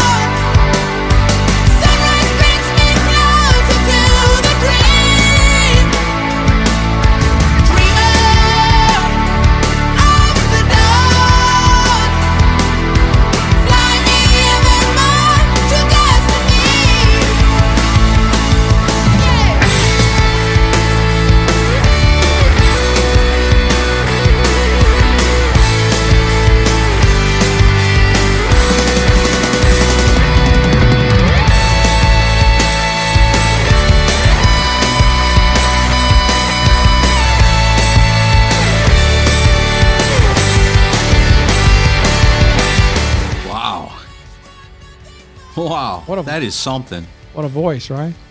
Yeah. I mean, I think we've you've played this before, haven't you? I think I played it on a uh, Fresh Blood. I think so. I think we talked about it then. Like, wow, Rush fans must really, really love this. It's so good. But like even like Geddy Lee, and I'm not I'm a, I'm a Rush fan, but I'm not a Rush fan. Um even Geddy Lee stuff I can only handle so much of, but this guy's almost got a more palatable voice. Yeah, it's pretty cool, man. I'm interested in checking out more of that. Really good stuff. I was shocked when Kiss picked them for the uh, opener for the Canadian dates. I was like, man, it's about time a decent band got a, a shot at opening one of these arena tours. Yeah, them lucky Canadians. We got stinking painters. yeah. They're better than watching paint dry. Way better. That's cool, man. I love that. So yeah, the upcoming band is nailing your number one spot of 2023. Something that you were right. You called it. I wouldn't have had that on my list because I don't really know nothing about it. Well, I mean, it, it could have been either them or Fortune Child, but here's where you'll be proud of me. I picked them for number one because they put a full album out, and the album's oh, great. Oh yeah, I'd have pitched a fit. Oh, if I'd picked a single, You're telling me this one song is better than all these other albums? I call bullshit on that. that would be an unfair advantage. But you know what? We can be flexible with this. You know, maybe between now and next year, maybe we change it. Maybe it's not the top 10 albums of the year. Maybe it's the top 10 songs of the year. Oh, I've kind of already done that without you. Yeah, okay. Well, then I guess it's just time for me to catch up. So maybe that's what we'll do next year. it's fun either way, and you get exposed to basically 20 new artists or artists you haven't heard yet. Right? And a bunch of bands that you've heard of that came out with new music that you might have missed. Well, here we go. One more for me, my top album of 2023. And really, when it came down to it, and we talk about like the insanity that Chris puts into really, really deep diving on everything.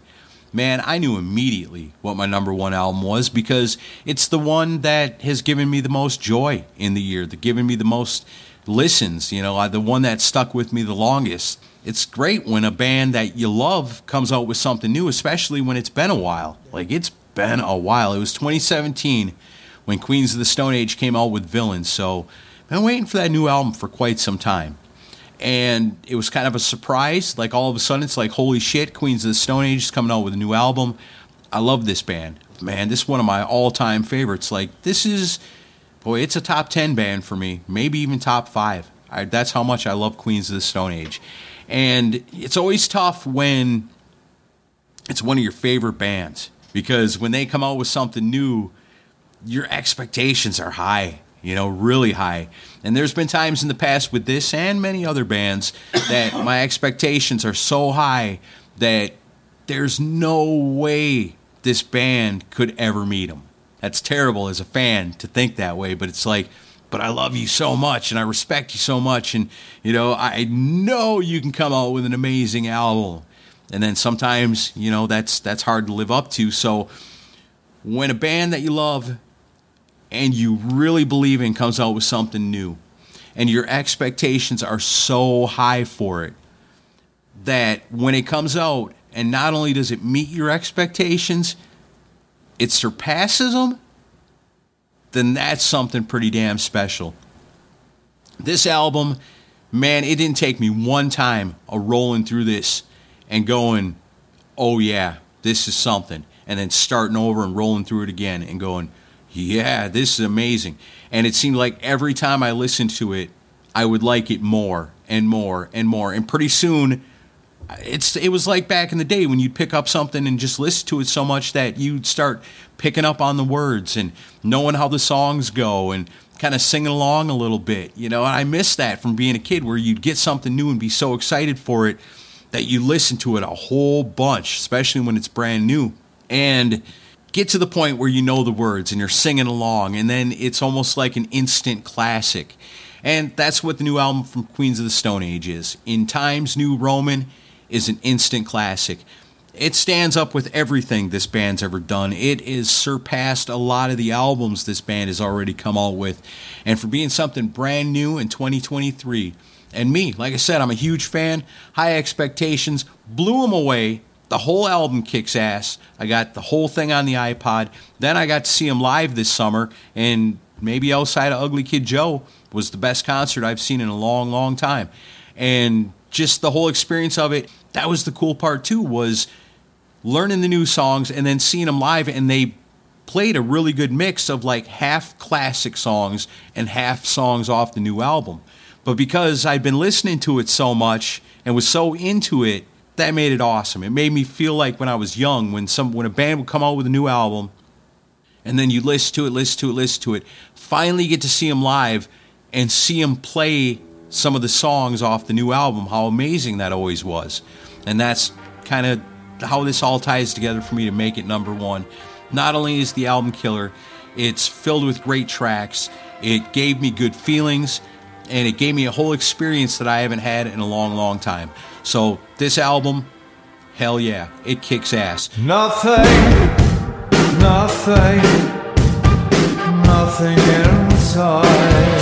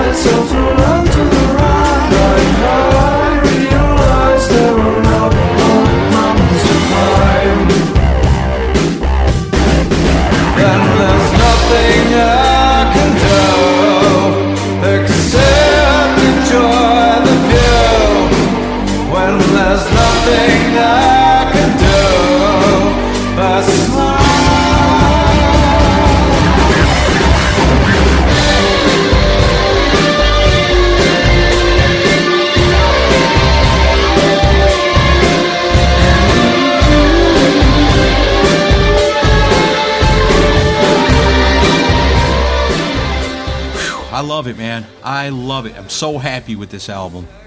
It's probably the best stuff I've heard from them. I, and you know, I'm not a giant fan of Queens of the Stone Age, but it's like it, they definitely knocked it out of the park with this one. Yeah, big time. So much to the point, like you say, you know, a lot of bands nowadays they'll put out new albums, but that doesn't mean they're playing any of the new songs when they come around. You know, they're still relying on all the classics. But I don't like that. I like it when, like, if it's a favorite band of mine and they come out with a new album, I'm gonna buy it and I'm gonna listen to it. So then that makes it fun to hear those new songs live because that's your first chance to get to do that. But a lot of the bands that we, you know, especially the older ones, will come out with a new album and sell a few and make some money. But then when it comes time to playing live, it's like, no, we're just going to play stuff from the 80s and 90s. We're not playing nothing off the new album. And that's kind of kind of lame. It's like, well, you just came out with a new album, but you don't feel like nothing on that album can stand up to your classic songs? Then why'd you put it out if it sucks? That is lame. I was just excited to hear a lot of those new songs than I was to hear their classic stuff. Right on. Well, that was gonna be the playout song. How do we end this? Um, well, we can, yeah, just say thank you for spending your 2023 with us. Sorry it took us a minute to get this to you, but we know it's worth it. It's my fault. Because you guys all care about what we think, because we all have rock and roll hive mind. Yes. We're all in this together. Um, I want to thank Pantheon Podcast for sticking with us another year in 2023. And we got to talk to a lot of great people last year. Got to meet a lot of cool people, have a lot of good times, had a lot of great shows. We grew a lot, got a lot of great listenership. Love the people that interact with us. Thanks to everybody that leaves us reviews and recommendations or who shares and retweets the episodes. If you're following us on the social medias, get in on that Facebook group, the Decibel Geek community. That's where all the conversation's happening. And yeah, I know we're a little ways into January already, almost into February, but uh, Happy New Year, everybody. And thank you for rocking out with us, the Decibel Geek Podcast. And we'll see you next week. See ya.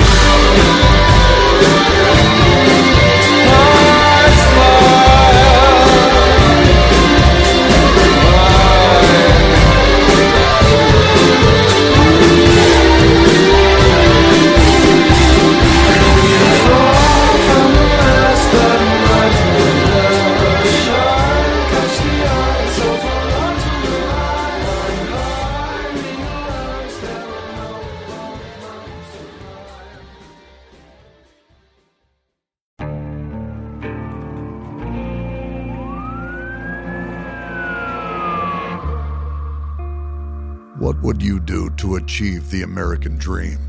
The big house, the happy family, the money. 911 Would you put in the hours? Would you take a big swing? What's the problem? What's the problem? Would you lie? Would you cheat? Would they shop? Would they shop? Would you kill? Yes. My mom dead. My mom is right there. From Airship, the studio behind American Scandal, comes a new true crime history podcast. I'm Jeremy Schwartz, and I'll be taking you inside the minds of some of our most notorious felons and outlaws, exploring the dark side of the American dream. In my new show, American Criminal, you'll meet the picture perfect brothers who'd kill their parents, the thief who stole babies, the crypto king who siphoned off billions, and plenty more. From assassins and gangsters to killers and con artists. Whatever the case, whoever the criminal, you don't know the full story. Until now. Don't miss the debut season of American Criminal, The Menendez Brothers, beginning February 29th. Listen wherever you get your podcasts, or to get early ad free access to the entire season first, plus hundreds of other ad free history podcast episodes, subscribe at IntoHistory.com.